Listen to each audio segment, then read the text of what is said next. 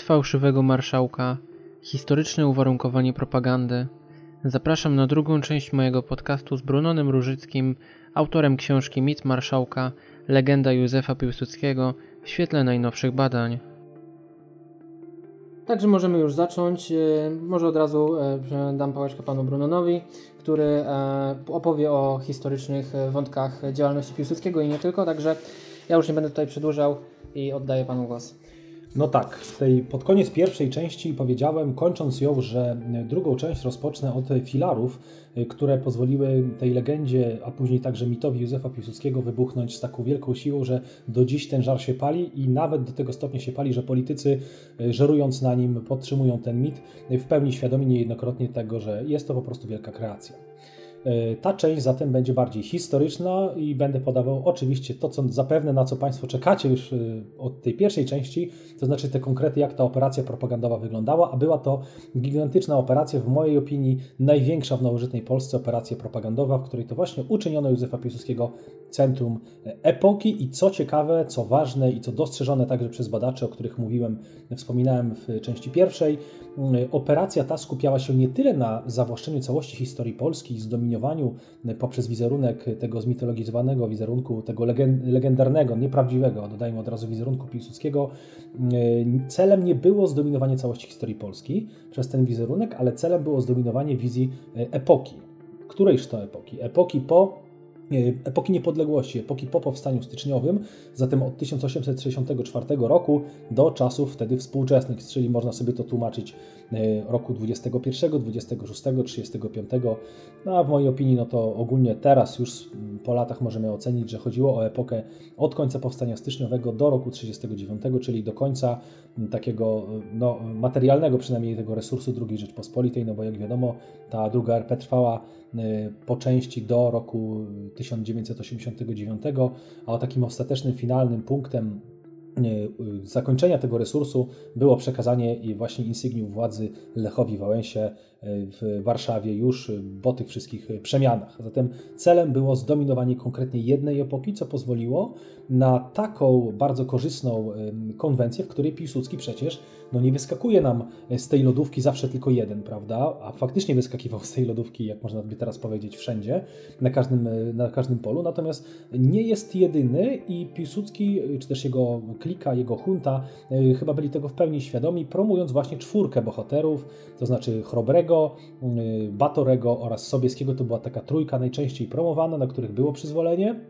Kościuszko to już troszeczkę mniej, bo zagrażał mu jako powiedzmy naczelnik w Sukmanie, jako ten taki lider prawda, ruchu filozofii czynu, można powiedzieć, którą Józef Piłsudski także zawłaszczał. Tak jakby nie pamiętając, że właśnie inne ośrodki polityczne także o ten czyn zabiegały, ale o czyn, mówiąc w skrócie, z dużo większym przemyśleniem geopolitycznym. Mm, zatem starano się zdominować przede wszystkim jedną epokę. Zanim jednak do tego doszło i zanim ta operacja została uruchomiona, musimy wspomnieć o filarach, które legły u podstaw właśnie tej operacji. Wspomniałem o nich na zakończeniu poprzedniej audycji i teraz będę to już szerzej nieco y, ukazywał. Tych filarów wyróżniłem 5 plus 1 filar domniemany, jeśli Państwo słuchali poprzedniej części. I teraz te filary szerzej nakreślę.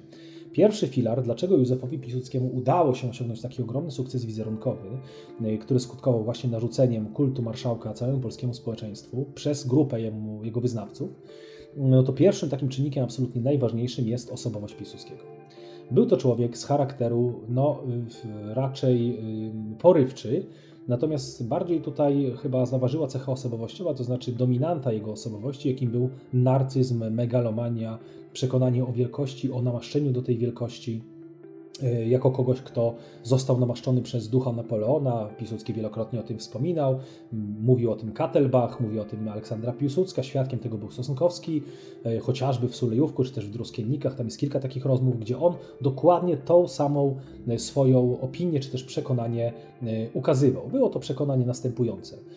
Pewnego dnia duch Napoleona wracał sobie z Moskwy, leciał, z Rosji, leciał sobie, no i zobaczył, że w małym domku w Zułowie urodziło się właśnie dziecię, no i postanowił przystanąć. No i Piłsudski bardzo często w taki sposób to przedstawiał i kończył e, tym właśnie dzieckiem w kołysce byłem właśnie ja. i dlatego mam talent wojskowy, dlatego jestem taki, prawda, wspaniały, namaszczony i tak dalej. No oczywiście pojawiają się także inne wątki, jak chociażby sprawa przewidzenia mu, przepowiedzenia mu wielkości przez mm, jakąś cygankę, czy jakąś taką mm, babę, prawda, znachorkę, no na Syberii dużo takich osób było, że będzie carem, prawda, że będzie kimś wielkim. Y, widzimy przejawy tej jego megalomanii i tego narcyzmu także w przypadku jego wypowiedzi, jego sugestii, na przykład sugestii, jakoby to jego mózg miał zostać przepadany po śmierci, no bo przecież był tak wielkim człowiekiem. Widzimy to także w jego e, rozmowach, e, chociażby tutaj przykładem niechaj będzie to, co notuje Witos, y, wspominając rozmowę z Paderewskim, której to Paderewski miał mu zdradzić, że marszałek, który był ostrzegany, że no niepotrzebnie się tak zapuszcza w tą, w tą Rosję, dodajmy tylko, że operacja kijowska no to była jedna wielka klapa organizacyjna, planistycznie no fatalnie przygotowana operacja, która nie była żadnym zwycięstwem, no ale pozwalała propagandzie sukcesu trąbić o wielkości marszałka, zresztą całkowicie świadomie nazywając to y, operacją czy też wyprawą kijowską, żeby odniesienia dawać właśnie do, do Chrobrego, żeby tutaj go stawiać na równi z tymi królami. No ale mówię o tym dlatego, no bo Paderewski razem z innymi politykami ostrzegał Piłsudskiego, żeby z tą Rosją uważać, no że tutaj nie do końca, na co Piłsudski miał im odpowiedzieć, że e, zarówno Żółkiewski, jak i Napoleon, na których właśnie oni się powołali, mówiąc, że to jest wielkie ryzyko atakowania Rosji, Piłsudski powiedział, że ci, na których oni się powołali, e, no to, to byli durnie, nie mieli tego geniuszu co ja, a on jest wielkim geniuszem, lepszym od oczywiście Napoleona czy Żółkiewskiego. Takich wypowiedzi sugerujących, że marszałek był osobą z absolutnie takim, jak mówię, narcystycznym i megalomańskim spojrzeniem na siebie, z wielką pewnością siebie, co my też określamy i łączymy z jego charyzmą, y, było dużo więcej. Zatem osobowość marszałka niewątpliwie na to wpłynęła. Był to człowiek, który mm, po pierwsze był przekonany, że jest kimś wielkim, namaszczonych do wielkich rzeczy. Ale to nie wszystko. Tenże Piłsudski przede wszystkim, i o tym także w tamtej części wspominałem bardziej psychologicznej, był znakomitym można powiedzieć, nawet wyprzedził swoją epokę troszeczkę, jeśli chodzi o zdolności manipulowania tłumem, pewną taką demagogię, populizm i przede wszystkim takie psychologiczne urabianie audytorium, żeby audytorium no, po prostu zapałało zachwytem, a wręcz sfetyszyzowaną taką mm, e, parareligijną miłością do niego. Był to człowiek, który doskonale rozumiał, coż to jest manipulacja poprzez autorytet. No i oczywiście także przykłady, nie bądźmy gołosłowni.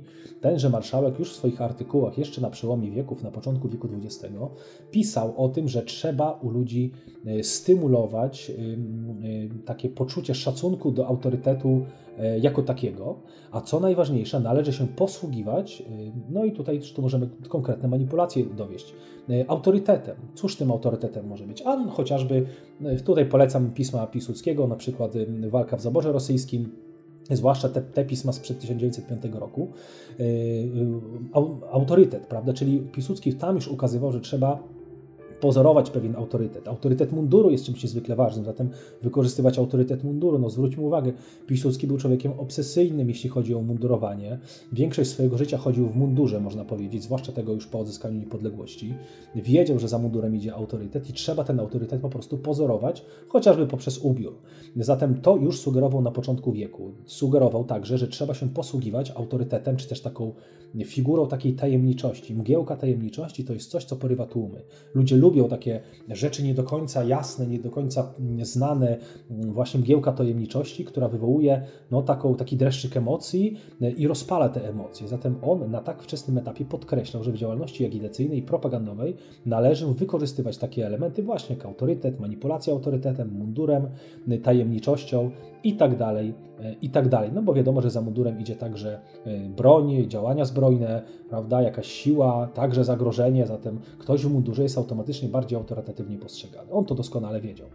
Jego osobowość to także oczywiście zdolności do uwodzenia ludzi. Piłsudski był doskonały w tym i wielu y, ludzi podkreśla, zresztą późniejszych jego przeciwników, którzy na pewnym etapie byli zafascynowani jego postacią, jego sposobem bycia, zachowania, jak bardzo oni zostali uwiedzeni tą osobą. Widzimy to, to takie rozczarowanie, refleksję nad tym uwiedzeniem, zarówno przypadku Stanisława Baczyńskiego, który na wczesnym etapie był, można powiedzieć, propagandystą, czy też literatem wspierającym agendę propagandową Józefa Piłsudskiego.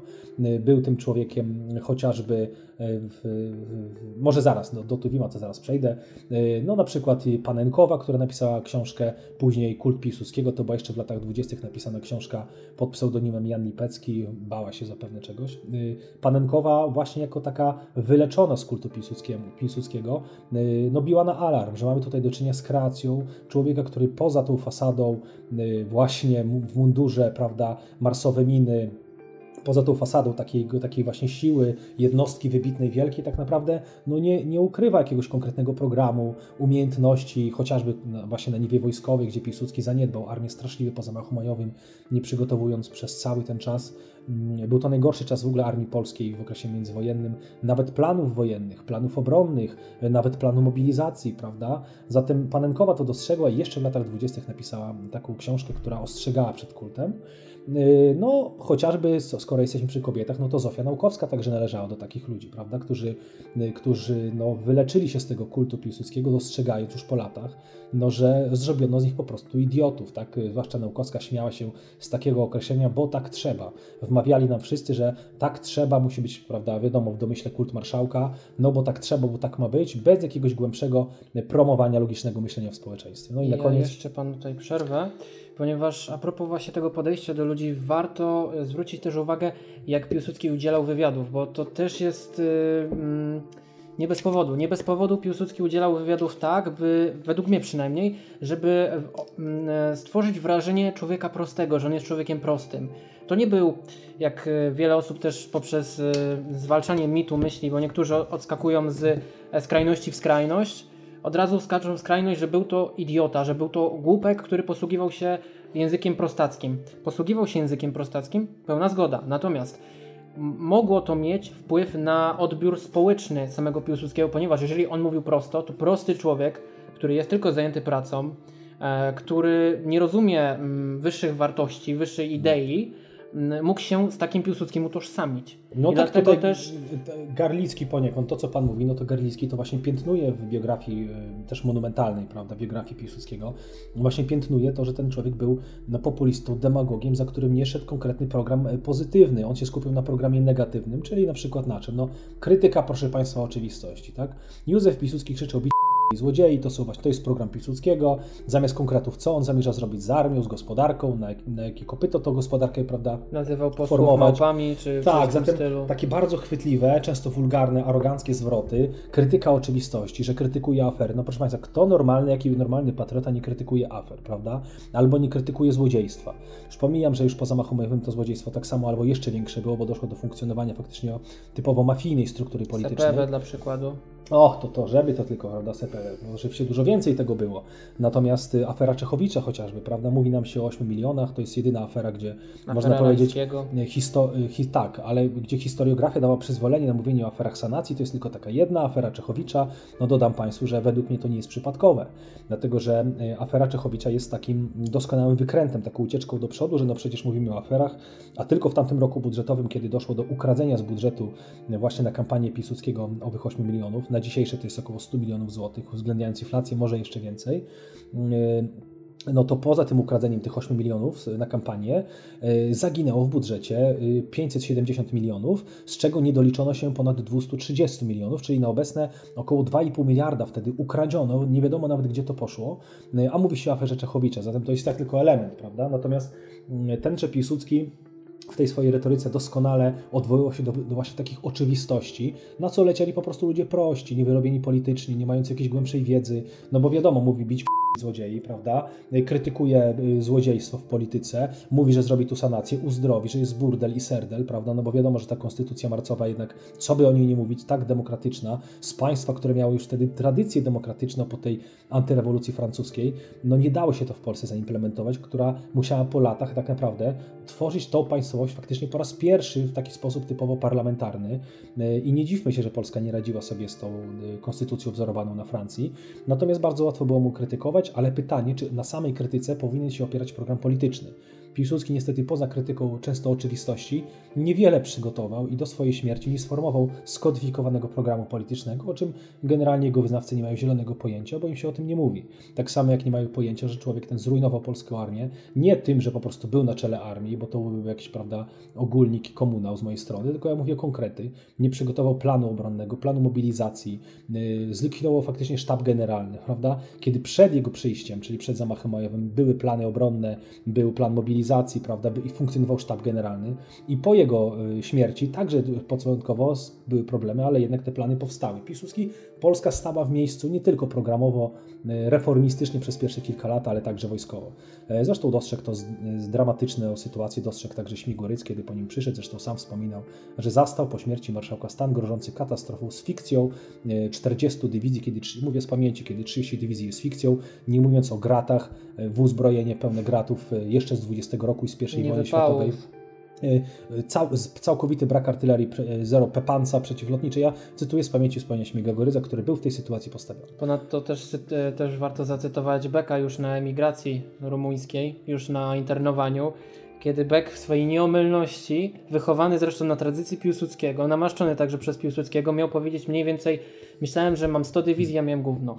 To jest też właśnie ta no, to, polityka to, Piłsudskiego. To, to, właśnie niestety nawet po, po, śmierci marszałka te elity, które były, no to był jednak efekt działalności Piłsudskiego, więc jeżeli my chcemy krytykować mm, Śmigłego Rydza, Sława Jaskowskiego, prawda, i tak dalej, chcemy krytykować ministrów, premierów i, i, prezydenta po e, śmierci Piłsudskiego, no to pamiętajmy, że ten układ narzucił, stworzył przy jednocześnie wyeliminowaniu jakiejkolwiek opozycji faktycznie Józef Piłsudski. Zatem jak szukamy winnych e, tej kompromitacji nie, niebywałej w dziejach kompromitacji armii polskiej, w ogóle państwa polskiego, no to musimy zawsze pamiętać, że Piłsudski ma tutaj rolę no chyba zasadniczą. Natomiast mówimy o osobowości marszałka. Tak? To był człowiek o, o zdolnościach manipulacyjnych, który wyprzedził swoją epokę i był świadom tego, jak ważna jest propaganda polityczna i po prostu takie zabiegi manipulacyjne, żeby kreować albo konkretne y, przekonania, albo y, promować prawda, na przykład jego jako jednostkę. Ale to jest tylko jeden filar, który pozwolił do wytworzenia się tego zjawiska, fenomenu, czy też wykreowania legendy marszałka. Późniejszego marszałka, wtedy jeszcze towarzysza Wiktora, prawda, y, potem czy wcześniej Ziuka, jak tam to rozgraniczają, komendanta legionów, to samo w sobie jest manipulacją i tak dalej, i tak dalej. Drugi filar, który był niezwykle istotny, też wspomniałem o nim wcześniej, tylko zaznaczyłem te filary oczywiście w największym skrócie, teraz je rozwijam. Drugi filar no to jest, proszę Państwa, urodzaj kadrowy. Piłsudski miał to szczęście, że w momencie, kiedy on chciał na świeczniku tutaj stać się osobą popularną e, i pozyskać władzę, bo od początku tej władzy pragnął wręcz chorobliwie, to jest dominanta jego życia. On wszędzie dążył do, do, do przejęcia władzy, tak? I największa tragedia też polega na tym, że Piłsudski po prostu skupiał się w 90% swój potencjał polityczny, a nie był głupim człowiekiem, był człowiekiem o wielu zdolnościach, e, skupiał właśnie na kreowaniu swojego wizerunku, na propagandzie swojego obozu, a nie na wypracowywaniu wartości dodanej w postaci właśnie programu politycznego, środowiska politycznego, partii politycznej, pro programu owej partii, tak? Nie skupiał się na tym. Jego ośrodek skupił się głównie na kulcie jednostki, e, akcjach propagandowych, ulotkowych, o czym za chwilę będzie, będę jeszcze mówił.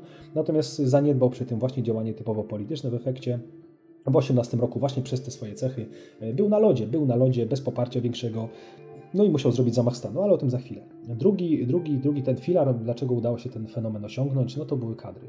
E, po XIX e, wieku, kiedy Polska miała dwa nieudane powstania, wszystko wskazuje, że obydwa te powstania były prowokacjami antypolskimi, nie udało się Polakom sprowokować kolejnych powstań. No mówiąc wprost, no była prowokacja rządu fałszywego, tak zwanego rządu narodowego jeszcze w XIX wieku, ale ta taka najbliższa i najbardziej bezpośrednia prowokacja, która mogłaby skutkować no, wyrezaniem po prostu ogromnej części tkanki narodu polskiego, bo niewątpliwie nawet narodowcy polscy także by ginęli w tym powstaniu, bo tak z reguły było, chociażby przykład znakomity Trauguta, prawda, który był przeciwnikiem powstania styczniowego, no ale jeśli do niego doszło, no to je poparł prawda, także prawda, taki no, postać absolutnie czołowa.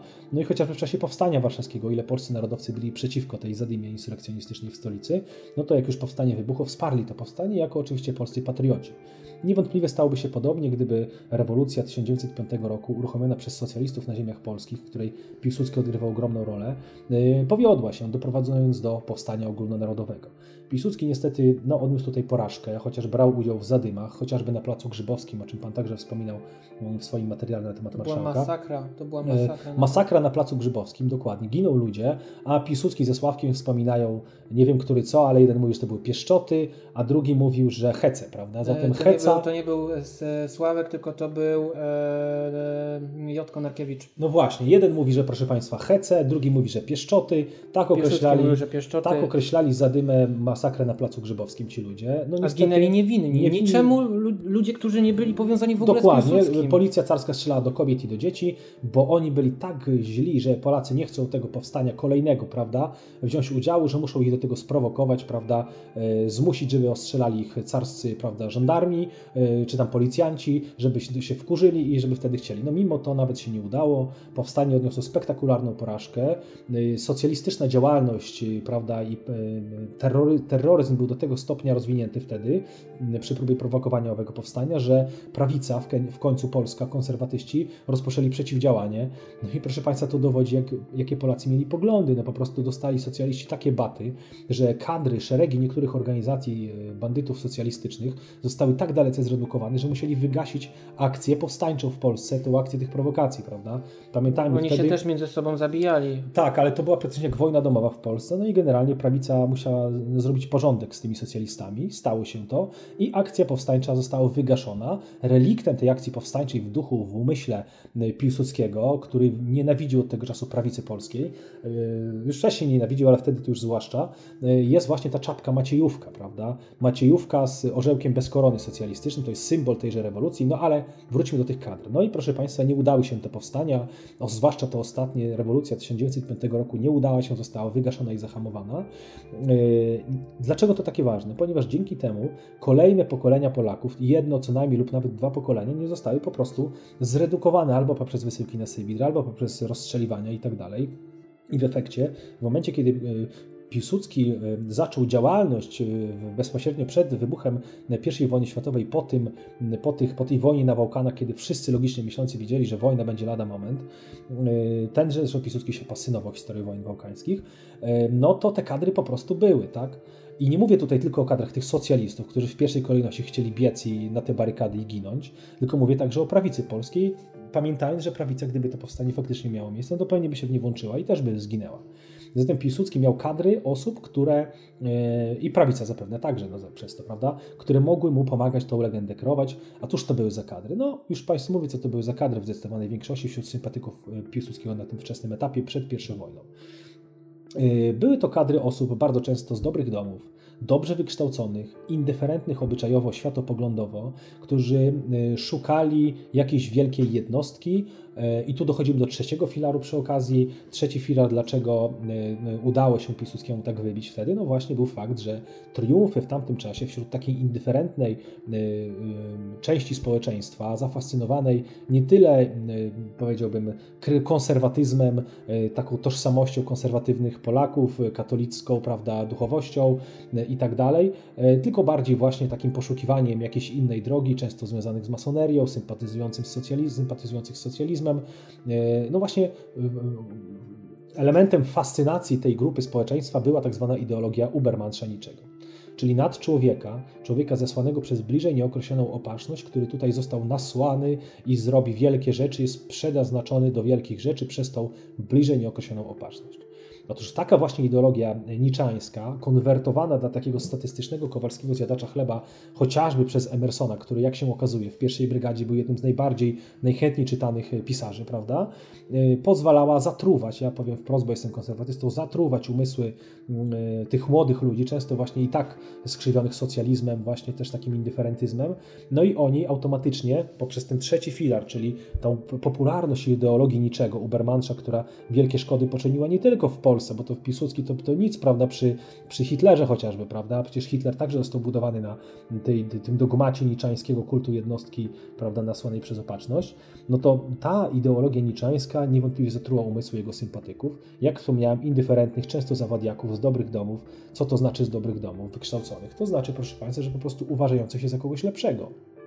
Sympatycy Piłsudskiego na tym wczesnym etapie przed I wojną e, byli ludźmi, którzy uważali się w takich, w ogóle byli dosyć narcystycznie e, tak ukierunkowani, ponieważ oni się uważali w ogóle za jakąś taką wybitną grupę ludzi lepszych, wykształconych, którzy tą wyższość moralną reprezentują. Piłsudski doskonale, doskonale to w nich pielęgnował, e, bo doskonale znalazł grupę swoich wyznawców, którzy łyknęli tego niczego i on robi dokładnie to, co oni chcieli usłyszeć. Mówił dokładnie to, co oni chcieli usłyszeć, dlatego też znalazł tak fanatyczne grono wyznawców na wczesnym etapie i dodajmy, że ci ludzie, ci, ta młodzież często bardzo taka idealistycznie nastawiona, jeszcze nieuformowana, e, z dobrych domów, generalnie miała poglądy lewicowe, socjalistyczne, sympatyzowała właśnie z postępową masonerią e, i co bardzo, zwłaszcza tutaj niebezpieczne, to ci ludzie, e, uważając się właśnie za takich lepszych, predestynowanych do jakichś specjalnych zadań, e, mieli absolutnie taki oddolny, oddolne przekonanie i taką wiarę, że oni są w stanie zrobić coś wielkiego, co było niezwykle istotne, bo mieli po prostu dzięki temu charyzmę wzmacnianą na zasadzie sprzężenia z charyzmą Piłsudskiego. No i proszę Państwa, najniebezpieczniejszy element tych kadr piłsudczykowskich, już poza tym faktem, że one były, to byli ludzie oddani, którzy wyznawali kult jednostki, bili się do walki i tak dalej, no to przede wszystkim byli bardzo często ludzie reprezentujący tak zwaną artystyczną, e, czyli literaci, mówiąc wprost, no, ludzie, którzy, artyści, ludzie, e, którzy e, mogli na bardzo wczesnym etapie stworzyć agendę propagandową kultu Józefa Piłsudskiego. A pamiętajmy, wtedy nie było internetu, telewizji, wtedy ludzie generalnie wiedzę czerpali z czytania, prawda? Zatem Kaden Wandrowski pisze w 15 roku Piłsudczyków, prawda? Wacław Sieroszewski, także artyści, bo to także byli malarze, Jastrzębowski, przecież późniejszy prawda, rektor Akademii Sztuk Pięknych, prawda, y, to wszystko byli y, propagandyści Do Wyspiańskiego także próbowali dotrzeć. No oczywiście, bo Piłsudski na bardzo wczesnym etapie zrozumiał, że działania propagandowe takie właśnie na ulicy są niezwykle istotne. Zaraz do tego przejdę, bo zaraz przejdziemy właśnie do materializowania się tego kultu jednostki właśnie poprzez działalność organizacji np. POW, ale to o tym za chwilkę. Natomiast tak niewątpliwie było. Kolejny filar, bo tu już trzy filary wymieniłem, no to proszę Państwa jest miejsce, lokalizacja. Otóż Józef Piłsudski, chociaż początkowo działał na terenie zaboru rosyjskiego, no proszę Państwa, no ochrana miała potężną wiedzę, y, to różnie jest to interpretowane, niektórzy nawet twierdzą, że rozbudowanie ochrany i te, i te informacje z ochrany były celowo wręcz przez niektórych oficerów potęgowane, żeby właśnie ochrana miała większe wpływy u cara. My nie wiemy, jak to faktycznie było. Natomiast e, ochrana tak dalece rozgryzała ruch socjalistyczny, że koniec końców Piłsudski musiał uciekać do e, zaboru austriackiego, do Galicji. No i proszę Państwa, kolejny raz, to jest kolejny filar. No Galicja była miejscem, gdzie była wielka swoboda e, myśli w ogóle tych państw, jeśli można to powiedzieć, pod zaborami, bo w Galicji była, delikatnie mówiąc, no swoboda. Proszę Państwa, to w Galicji właśnie centra polskiej kultury kwitnęły, takie jak Lwów czy Kraków. To właśnie w czasach zaborów te dwa ośrodki stały się najpotężniejszymi ośrodkami e, polskiej e, kultury. Warto dodać, że po ostatnim powstaniu, bo wcześniej jeszcze e, Królestwo Polskie, Królestwo Kongresowe jeszcze mniej więcej jako taką autonomią się cieszyło. Później dopiero po powstaniu tak, represje po, tak, zaczęły się nasilać. Oczywiście, tak, to trzeba warto podkreślić, że mm, zwłaszcza walka po 1865 roku, 64 już faktycznie, to była walka zdecydowanie najsilniejsza kasację zakonów, wiadomo i tak dalej. Natomiast Galicja dawała bardzo duże swobody i w Galicji pamiętajmy, że nie tylko Piłsudski działał, prawda? Działa, działało bardzo dużo polskich ośrodków socjalistycznych, prawda? Bo Piłsudski oczywiście, chociaż bredzą ludzie, że on tam przestał być socjalistą, to są oczywiście brednie propagandy. Natomiast o, o, rozszedł, rozeszły się jego drogi z PPS-em, to znaczy był socjalistą, który miał troszeczkę inną wizję, prawda? Ale socjalistą pozostał, y, socjalistą jako jedna z frakcji PPS-u, prawda? Natomiast odejście z PPS-u nie oznacza, że przestał być socjalistą. Natomiast socjaliści, czyli mówimy tutaj oczywiście o Daszyńskim, Witos, prawda, czyli ludowcy późniejsi, no i proszę Państwa, Stańczycy, prawda, Kraków, e, także konserwatyzm także, no ale także, no niestety tutaj trzeba dodać, że także banderyzm przecież kwitł, kwitł w Galicji, prawda, dlatego, że właśnie Austro-Węgry miały taką zasadę, mówi się dziel i rządź, czyli dawały spore swobody, a niech już się biorą za łby, prawda, i tak dalej. Zatem, Wytworzyli Rusinów, nazwali ich Ukraińcami. Na przykład, tak, na przykład, więc mówimy tutaj o Galicji jako miejscu, gdzie Józef Piłsudski mógł osiągać sukcesy.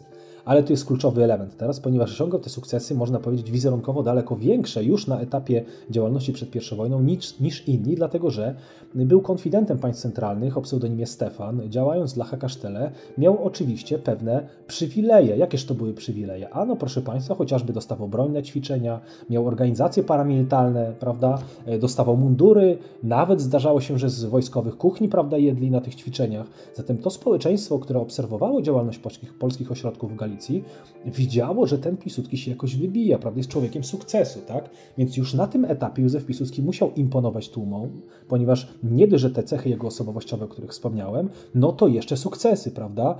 To nie, proszę Państwa, Daszyński czy ktoś inny, mm, drużyny Bartoszowe, Ruch Sokoli, prawda? To było wszystko daleko w tyle, trzeba powiedzieć wprost. No, Piłsudski osiągał sukcesy. No, Ziemkiewicz to doskonale określa w swojej książce o Piłsudskim, że Piłsudski tworzył pozorną konspirację i ona dlatego osiągnęła sukces. Tak? Ponadto miał także względy austriackiego wywiadu, ponieważ czytałem książkę Rybaka, tych, tych wspomnienia Rybaka, tak naprawdę najprawdopodobniej napisane ręką Bermana.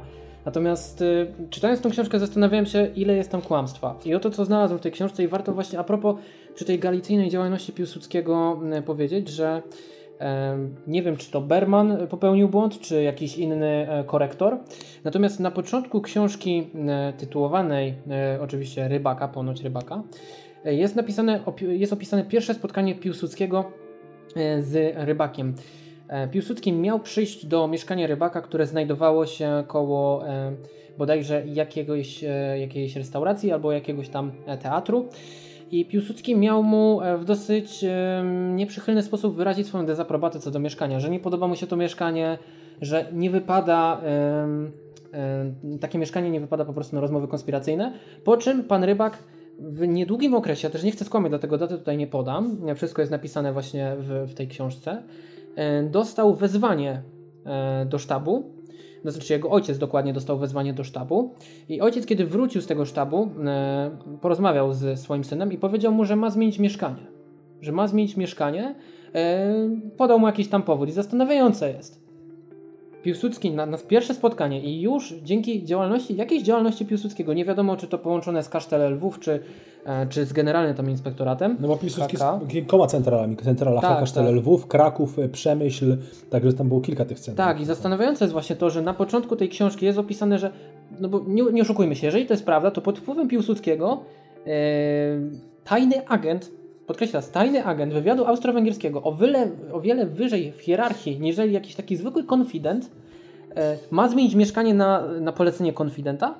To jest, to jest zastanawiające. I pod koniec książki jest też napisane, że Piłsudski domaga się jakiejś prerogatywy. To mi się wydaje, że to jest kłamstwo, ponieważ on te prerogatywy już miał. Skoro mógł wpłynąć na zmianę mieszkania e, człowieka, tak naprawdę jego poniekąd agenta prowadzącego w Krakowie, tak?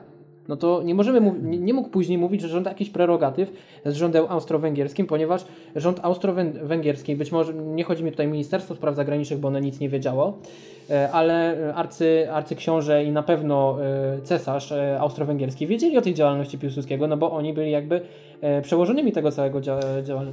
No oczywiście, że tak, sprawa chociażby, znaczy Redl, tak, który później ta sprawa Redla oczywiście tam wypłynęła, była afera, no ale niewątpliwie działalność agenturalna Piłsudskiego była dla Austro-Węgrów bardzo istotna, bardzo istotnym źródłem informacji na pewnym etapie, bo to też nie zawsze, nie możemy też tego przeceniać, natomiast z całą pewnością Piłsudski był, jak stwierdza Ryszard Świętek, była to konspiracja na wyższym stopniu zakonspirowania. To znaczy, że y, ludzie, którzy dostarczali informacje Piłsudskiemu, bardzo często nie byli świadomi, że są konfidentami, to znaczy, że są źródłami informacji osobowymi, bo Piłsudski było tak skonstruowane, że tenże Piłsudski sam rozliczał się z tych informacji, e, a oni po prostu nie wiedzieli, że są agentami, no bo oni byli przekonani, że Józef Piłsudski tworzy konspirację. Z tego też powodu nazwał podrozdział, którym to opisuje dr Świętek, konspiracja w konspiracji, tak? Bo Józef Piłsudski tworzył konspirację, ludzie do niego lgnęli, bo to prowadzi konspirację, osiąga sukcesy, prawda? E, nikt go nie łapie, no to musi być genialnym organizatorem, dostaje uzbrojenie nawet na ćwiczenia. Konspirator, co dostaje uzbrojenie, prawda? Zatem wszyscy do niego, można powiedzieć, wtedy mogli bardziej lgnąć to powinowactwo było dużo większe, bo osiągał większe sukcesy niż właśnie na przykład ruch Sokoli, Sokolso, prawda, i tak dalej. Ponadto musiał z czegoś żyć, bo nie oszukujmy się, czy ten napad w Bezdanach tak dalej, to nie były takie No to jest finansowe. też bardzo, tak, to jest też bardzo ciekawe, bo pojawiają się takie wątki śmieszne, aż mi się Wałęsa przypomina i ten, ten totolotek, kiedy czytam, że Józef Piłsudski w karty wygrywał pieniądze, w karty wygrywał pieniądze i te pieniądze przeznaczył no, prawda, na swoją działalność. Skądś musiał mieć te pieniądze, nawet po tym napadzie z bezdan w bezdanach, nawet gdyby załóżmy z całym tym bagażem pieniędzy, jaki, w jaki sposób dotarli do Galicji, to prędzej czy później te pieniądze musieli wydać. No oczywiście, że tak. Więc skądś musieli e, mieć pieniądze. Tak, oczywiście, że tak. Natomiast jeszcze tutaj wspominając chwilę o tej agenturze jego, no to warto dodać, że był przede wszystkim konfidentem bardzo wysoko postawionym. To nie był, to był konfident, mówię, który bezpośrednio z Maksymilianem Rongę, prawda, można powiedzieć, tutaj należałoby go łączyć, czyli z tą centralą wiedeńską. No, oczywiście miał tutaj swoich oficerów prowadzących, takich jak Iszkowski, prawda, Rybak. Yy, natomiast yy, Rybak w Krakowie, dodajmy, tak, oczywiście Iszkowski Gustaw to, było, to, był, to był Lwów. Natomiast miał oficerów prowadzących, był prowadzony, osiągał sukcesy, no ale ta agentura pozwoliła mu osiągać owe sukcesy, ale ludzie, jego zafascynowani nim właśnie ci ludzie o tym nie wiedzieli, prawda? I też należałoby to wiązać z tym okresem, kiedy ta legenda się formowała, bo do, od 14 roku ja uważam, przyjmuję tak umownie, że już mamy do czynienia z instytucjonalną kreowaniem kultu Józefa Piłsudskiego, natomiast do 14 roku generalnie to grono jego sympatyków było gronem, które wyradzało się bardziej samoistnie, tak? E, na zasadzie takiej, że w jego otoczeniu był kult jego jako człowieka sukcesu, prawda? No, który tutaj ciężkie, prawda, e, konspiracyjne działania prowadzi, bezkompromisowego, nieuboczonego w agenturę, bo przecież on to ukrywał. Proszę Państwa, co to jest, że człowiek, który buduje swój wizerunek, tworzy i utrwala wizerunek swój jako człowieka niezłomnego, niekrystalicznego, nieskazitelnego, wyzwając innych od, nawet cytaty są, prawda, strzeżcie się agentur, nienawidzę agentury, prawda? To powiedział Naj... dzień po zaginięciu Zagórskiego. Warto też, tak. zaginięciu w cudzysłowie oczywiście. są, są, takie cytaty Piłsudskiego, zobaczcie sobie Państwo o agenturze, o zdradzie, takie no najbardziej, gdzie w obrzydliwych słowach mówi o tych agentach, prawda? O, o służeniu nie sobie, prawda? Tylko innym. A to już tymczasem okazuje się, że ten człowiek był agentem, no i nie dziwmy się, że to ukrywał, bo dzięki temu, jak on mógł krytykować Dmowskiego czy Korfantego, czy w jakiś sposób jego propaganda też obrażać ich, prawda? Dmowski w Dumie, Korfanty w Landsztagu, prawda? Czy w tym parlamencie pruskim, a Piłsudski udawał krystalicznie czystego i tenże człowiek, który budował swój wizerunek na krystalicznej czystości, jak się okazuje, nie był, proszę Państwa, jawnym, tak jak tamci, no bo jawnie, prawda, być w dumie, czy tam, prawda, jak korfanty, tylko on ukrywał, że był agentem, po prostu konfidentem. Tutaj zamieścimy, mm, pan podstawi te, prawda, skany z książki mhm. Świętka, prawda, donosów konfidenta Stefana raportów, proszę Państwa, konfidenta Stefana, bo tylko, tylko nieliczne się zachowały, bo przecież zgodnie z umową najprawdopodobniej z austriackim Hakasztele zostało większość rzeczy zniszczona, tak Ronge zresztą w książce 12 lat służby wywiadowczej to tam wspomina. Trumna za trumną dokumentów szła do pieca. Tak, dokładnie. Rojak wszedł do Krakowa, pierwsze co zrobił to spalił na podwórzu Straży Ogniowej, na podwórku spalił, spalił archiwa Hakasztele, więc zaginęły no po prostu tysiące stron. My nie wiemy jaka była skala tej działalności agenturalnej Piłsudskiego. Niestety no w świetle tych wszystkich wszystkich wszystko wskazuje, że nie dość, że była to ogromna działalność, połączona z donosami na najbliższe otoczenie, ale także brał za to pieniądze po prostu, tak? I za to prawdopodobnie generał Zagórski stracił życie, czy też zniknął, tak oficjalnie. No ale e, otóż ta agentura pomogła Piłsudskiemu się wybić, no i takim, e, oczywiście w tym okresie najwcześniejszym, tak? Czyli przed pierwszą wojną, to znaczy w okresie, kiedy formowało się to naturalne grono takich pretorian zapatrzonych w marszałka. No i tutaj oczywiście jako początek tej legendy uważa się akcję pod Bezdanami. Proszę Państwa, no nawet ta akcja pod Bezdanami Stanami została zmitologizowana w najnowszej książce z zeszłego roku. Krzysztof Klot, związany ze środkiem pisudczykowskim, e, pod skrzydłami profesora Wołosa, e, e, historyka, który tak propaguje takie różne teksty, na przykład mówi, że nie było zamachu majowego, tylko wypadki majowe, że to żaden zamach stanu. Tak, tak, tak, tak w jednym panelu pan Wołos mówił nawet. No nie uznaję zresztą jego, jego wywodu bardzo wielu, bo uważam, że to są często manipulacje, to jest moja opinia nie jest do końca uczciwy. Natomiast y, pan profesor Wołos właśnie y, tutaj był takim opiekunem y, pana Kloca, zatem należy go uznawać za miarodajnego. No i cóż ten pan Kloc napisał? No, że akcja pod Bezdanami, no to w dużej mierze to jest oszustwo. I tu na moment, na chwilkę przejdziemy do tego, o czym będę mówił za chwilkę więcej, to znaczy tego instytucjonalnego fałszowania wizji historii. Za pośrednictwem różnych placówek badawczych, raczej pseudobadawczych rzekomo, tak? To znaczy Kloc przebadał dokumenty tej komisji Pobóg Malinowskiego po napadzie w Bezdanach, no i okazało się, że ta komisja, którą zlecił Piłsudski, powołał do zbadne, gruntownego przebadania naukowego ataku napadów w Bezdanach, no okazało się, że tam są manipulacje i Kloc oto po 100 latach, nawet już po 100, po 100 kilkunastu latach przebadał na nowo dokumenty tej komisji, no i wnioski były zupełnie inne, bo on opisuje, że Piłsudski wcale nie był głównym pomysłodawcą, autorem i przy tym przeprowadzał akcję pod Bezdanami. On był tam jednym z kilku czynowników i nawet musiał się niektórym ludziom, e, że tak powiem, zdawać raporty, prawda? Niektórym musiał się e, e, zdawać raporty z tego, jak się wykazywać, prawda? Zatem to dowodzi, że nawet już ten pierwszy akord, który uznaje się umownie za początek tej stworzenia legendy, właśnie tej takiej naturalnej marszałka późniejszego, no jest po prostu sfałszowany. Zatem tak to wyglądało. Niewątpliwie agentura mu pomogła. To jest taki przykład, zawsze podaję go na publicznych spotkaniach, że e, Wacław Jędrzejewicz, także historyk, e, taki Piłsudczykowski, manipulator w mojej opinii, człowiek, który no, no nie był człowiekiem może jakimś wielk, na wielkim poziomie, jego brat Mason, minister edukacji, razem z bratem zrobili właśnie tą reformę edukacji taką z takim postępowym bardzo programem, y, co też nawiasem pokazuje, jaka była senacja. Natomiast tenże Wacław Jędrzejewicz był takim wybitnym historykiem stojącym na straży prawdy o marszałku, że w latach 30. zlikwidował najsłynniejszą w Polsce katedrę historii powszechnej na Uniwersytecie Jagiellońskim. E, no dlaczego? No dlatego, że historycy tamtejsi nie chcieli brać udziału w kulcie jednostki i pisali historię uczciwie, tak? Czyli na przykład Bitwę Warszawską opisali tak, że marszałek ma tam swój udział, ale e, no nie było go wtedy w Warszawie, prawda? Czyli maksymalnie obiektywnie to opisali, że jego udział sprowadzał się właśnie do zatwierdzania rozkazów jako wódz naczelny.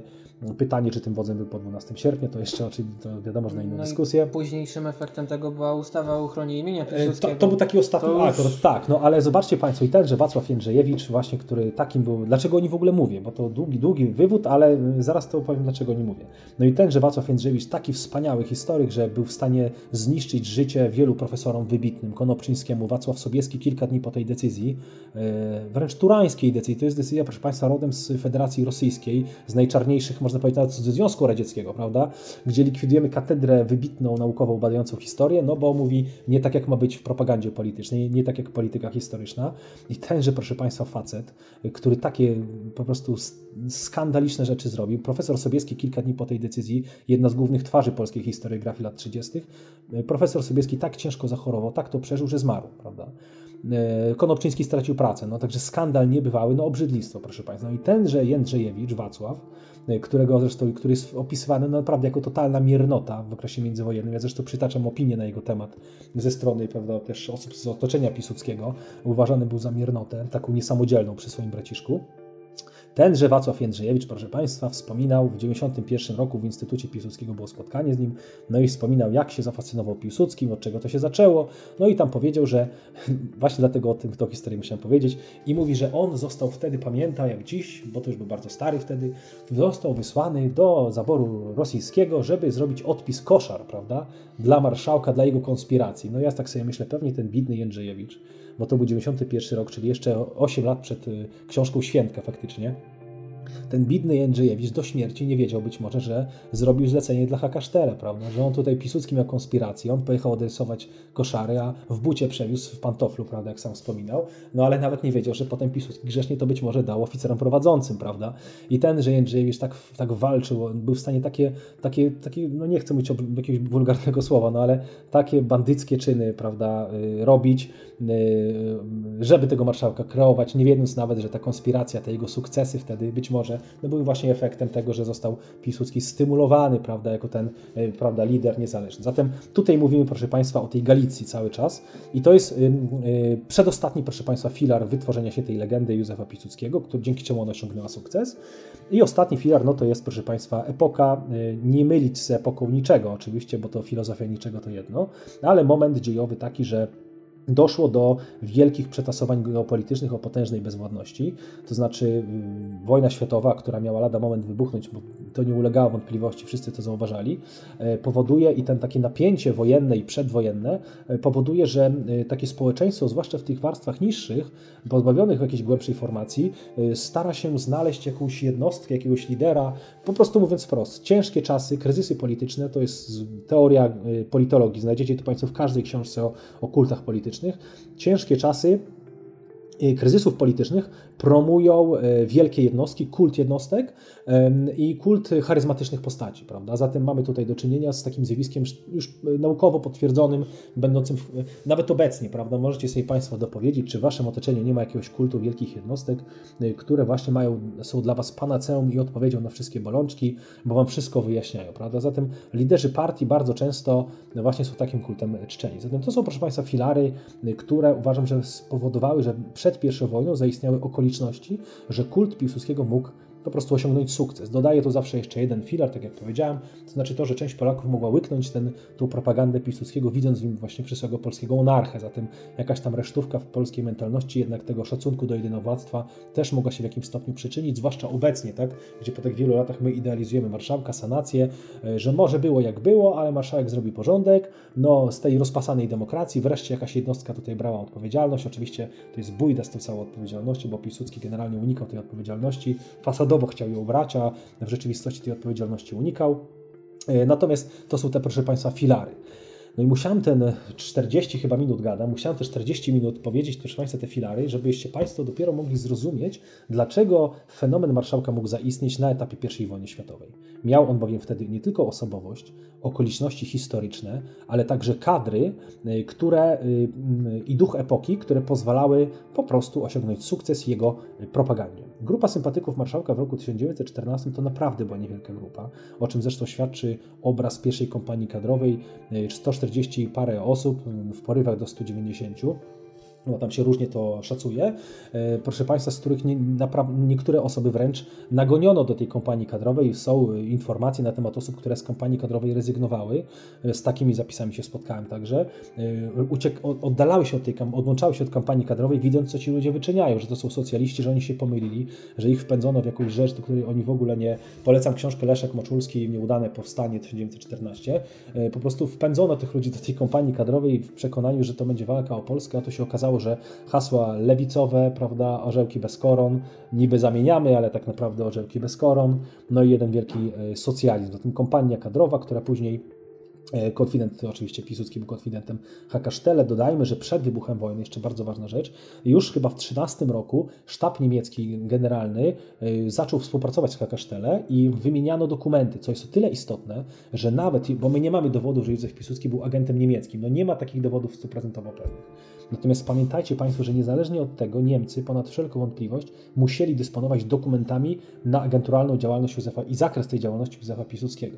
Zatem mogli go na przykład później szantażować tymi dokumentami, ponieważ od przed, jeszcze przed pierwszą, jeszcze w czasie wojen na Bałkanach yy, zdecydowano o przejściu na tory wojenne państw, yy, takiej, prawda, przygotowaniu się do wojny. Zatem współpraca także na polu wywiadu i agentury niemiecko-austriacka objawiała się tym, że wymieniano dokumenty wywiadowcze, co mówiąc wprost oznacza, że papiery Piłsudskiego musiały w jakimś stopniu docierać także do, do Niemiec i dlatego też Niemcy z pewnością dysponowali wiedzą na temat działalności agenturalnej Piłsudskiego, i włączali go prawda, w swoje, swoje także plany, o czym zresztą dobitnie świadczy fakt, że tenże Piłsudski w momencie, kiedy wypowiedziana została wojna, prawda, był nie tylko uczestniczył w prowokacji o nazwie kompanii kadrowej i rząd narodowy, prawda, rzekomy, ale przecież on musiał wiedzieć o tym wcześniej.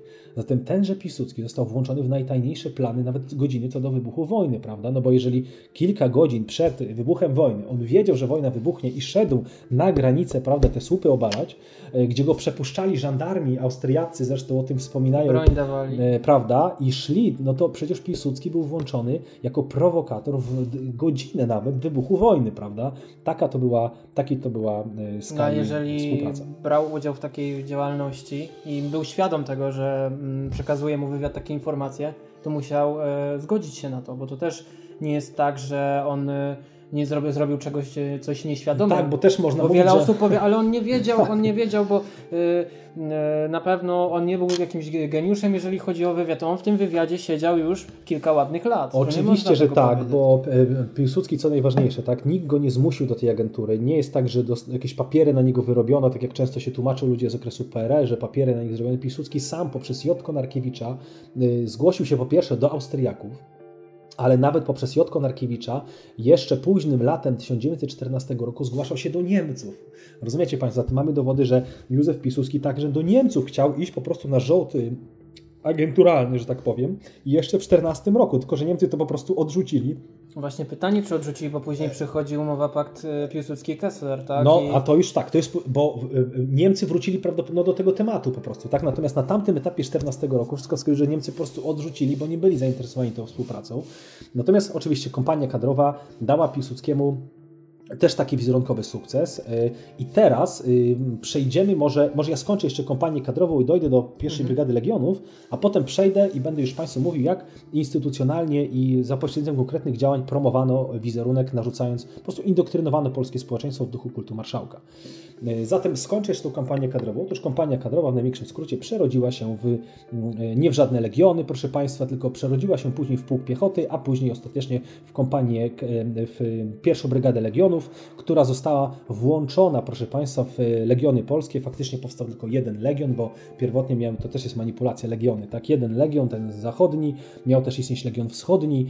No, niektórzy twierdzą, że właśnie to Piłsudski odpowiada za to, że ten legion wschodni nie powstał, ale poszlaki kierują tutaj na pewno, to co możemy na pewno powiedzieć, właśnie w stronę osób, które znały się z Piłsudskim, ponieważ zasobotowano powstanie tego legionu w Rosji. Nie mamy pewnych dowodów, że to był Piłsudski, natomiast niewątpliwie ludzie związani z nim mieli na to wpływ, że ten legion w Rosji nie powstał. Natomiast ostatecznie powstał jeden legion. E, kto w ogóle stworzył legiony, też musimy tutaj doprecyzować, wbrew tym propagandystom. No, legiony były tworem Naczelnego Komitetu Narodowego, czyli działalność inicjatywy galicyjskich, polskich patriotów, e, e, z których najważniejsza postać to jest absolutnie Juliusz Leo, czyli prezydent Krakowa, jako właśnie tego wolnego miasta, ośrodka sporej takiej także myśli nie tylko naukowej, powiedzmy ścisłej, bo to nauki ścisłe także były, ale także myśli takiej politycznej, właśnie Stańczycy i tak dalej. Zatem Juliusz Leo był inicjatorem, proszę Państwa, jednym z inicjatorów najważniejszych Naczelnego Komitetu Narodowego, y, do którego też zależy, należy zaliczyć jako ważne postacie właśnie Franciszka Stewczyka, tego właśnie od późniejszej klasy Stewczyka oraz y, hrabia, hrabiego Aleksandra Skarbka. Zatem są to najważniejsze postaci, proszę Państwa, trzy, które odpowiadają faktycznie za powstanie legionów, a z ramienia wojskowego, jako ten wojskowy organizator, tutaj Władysław Sikorski się zaznaczył, prawda? I ci ludzie powołali legiony, do których, proszę Państwa, ostatecznie powstał jeden legion, do których włączono y, y, Józefa Piłsudskiego jako ostatecznie pułk, a później, później szefa brygady brygady, dając mu stopień brygadiera niefunkcjonujący w armii austro-węgierskiej, bardziej jako tytuł, a nie stopień. Podkreślacie, to zawsze dostał tytuł brygadiera niefunkcjonujący w armii austro-węgierskiej, no żeby nie było wstydu, że dowodzi brygadą człowiek bez jakiegokolwiek przeszkolenia wojskowego, bez chociażby stopnia szeregowca. Bo gdyby miał szeregowca, no to byłoby z czego awansować go, prawda? Zatem dostał tytuł symboliczny brygadiera, no i tak też Józef Piłsudski po kompromitacji kadrowej niejako Będąc na politycznym lodzie, bo kompania kadrowa się oczywiście nie udała, spotkali się z niechęcią Polaków e, przeciwko takiej akcji rewolucyjnej przeciwko Rosji, e, no, został włączony w te legiony, w zasadzie w ten legion, jako szef ostatecznie e, brygady, jednej tylko brygady, zresztą w świetle dokumentów najmniej licznej brygady, pierwszej brygady, no bo druga i trzecia brygada, no, dowódcy legionów, tak, tutaj też trzeba chwilkę powiedzieć, że Piłsudski nigdy nie dowodził legionami, wbrew propagandzie, tutaj też przykłady może Pan załączy na pocztówkach, które Panu gdzieś tam przekaże, też się łatwo znaleźć. Faktycznie legionami Piłsudski nigdy nie dowodził, dowodził tylko jedną brygadą i to przez pewien czas e, do 16 roku, później e, brygadę, do brygadu dowodził także ktoś inny, natomiast e, innymi brygadami no, dowodził chociażby Haller. Należy pamiętać, że takim dowódcą brygady, legio, legionów, czy też legionu pierwszym był Durski Trzaska, Karol Durski Trzaska, nawet Haller przez tydzień teoretycznie dowodził legionami, Szeptycki, E, tam jeszcze oczywiście inne nazwiska, takie jak Zieliński. Zagórski jest właśnie uznawany za takiego niepisanego prawda, dowódcę Legionu, bo faktycznie e, Durski Trzaskę był na tyle można powiedzieć, nieenergicznym człowiekiem, że faktycznie w czasach jego Zagórski rządził e, tymi tak zwanymi legionami, e, no a później Zagórski, chociaż Piłsudczycy tak dumnie e, propagują tu propagandę, że to tylko marszałek był takim niepokornym w legionach, inni to byli wszystko zdrajcy, Zagórski, fon Zagórski, który tu prawda donosił, no tenże Zagórski, proszę Państwa, w czasie kiedy Piłsudski siedział sobie na internowaniu, temu Zagórskiemu groziła kara śmierci właśnie za to, że się wyłamał, proszę Państwa, i prowadził działalność propolską, Zagórskiemu groziła kara śmierci, uratowały go podobne kontakty generała Rozwadowskiego, który z kolei także e, nie, nie, nie był, Rozwadowski nie był w legionach, ale dowodził, proszę Państwa, brygadą artylerii i także dywizją. Tenże Rozwadowski, proszę Państwa, został usunięty, odesłany na spoczynek, można powiedzieć, z armii austro-węgierskiej właśnie dlatego, że był tak propolski i wspierał właśnie działalność e, polskich patriotów także w legionach. No i dlatego właśnie ten Rozwadowski został, można powiedzieć, wyrzucony z armii austro-węgierskiej. I pamiętajcie o tym, że mówienie, że tu Piłsudski dowodził jakąś e, armią polską, żeby twórcą legionów, to jest nieprawda. Mało tego, były formacje, powiedzmy, dowodzone przez Polaków, czy też polskie, propolskie, które były daleko większej liczebności. Nawet druga brygada i trzecia były więcej liczne od brygady Piłsudskiego, która w tym w 1916 roku, można powiedzieć, kiedy tam taki szczyt był, można powiedzieć, kadrowy, no to 3800 żołnierzy, proszę Państwa. No co to jest? Armia Wielkopolska 100 tysięcy ludzi, tak? Dywizja, brygada Rozwadowskiego. Policzcie sobie, jakie to były cyfry e, armia Halera, no policzcie sobie, tam podaje się różnie w zależności, ale z, z reguły się spotyka cyfra 68-69 tysięcy. Zatem macie tutaj y, skalę y, po prostu dysproporcji, w jakiej Piłsudskiego y, się tutaj ukazuje, że on był jakimś liderem, dowódcą, twórcą. Jest to nieprawda, a jeśli już chodzi o umiejętności dowódcze, no to też Piłsudski nie należał do wybitnych dowódców. Pod Kostiuchnówką no nie wykazał się zbytnio jakimś nie wiadomo jakim dowodzeniem. Zawsze warto mówić o bitwach pierwszej brygady, pamiętać, podkreślić, że najwybitniejsze najważniejszą tą bitwą pierwszej brygady była absolutnie bitwa pod Łowczówkiem. E, ciężka zimowa bitwa stoczona w 1914 roku w grudniu, w czasie świąt Bożego Narodzenia. Żołnierze marli w ziemiankach, e, wigilię spędzali w ziemiankach, prawda? w brudzie, chłodzie i głodzie, a tymczasem gdzie był wtedy Piłsudski w czasie tej najwybitniejszej, powtarzam, najlepszej bitwy, najbardziej udanej bitwy pierwszej brygady?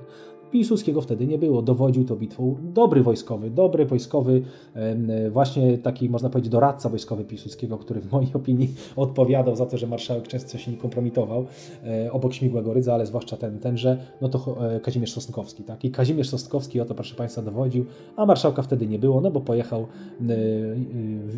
do Wiednia, dawał wykłady, jeden z wykładów, który wtedy dał, nazywał się O brzemieniu sławy, proszę Państwa, zatem Piłsudski, nie, który tak słynął z tego, że pozorował, że tak ze swoimi legunami tutaj żyje, no to pojechał wtedy w czasie tej ciężkiej zimowej bitwy, nie dowodził tą bitwą, opuścił wojsko, pojechał do Wiednia na rozmowy polityczne, wygłaszał wykłady o brzemieniu sławy, no i to ciekawostka, jeszcze z tamtego czasu znalazłem, że Józef Piłsudski napisał do swojej kochanki, napisał do Szczerbińskiej, e, no bo miał wtedy żonę, pamiętajmy oczywiście, napisał do Szczerbińskiej, do swojej kochanki i co ciekawe, żałował, że oczywiście się nie zobaczy, E, no ale złożył jej życzenia, proszę Państwa, chyba urodzinowe czy imieninowe, co jest o tyle zadziwiające, że pisał to chyba dokładnie w Wigilię, prawda?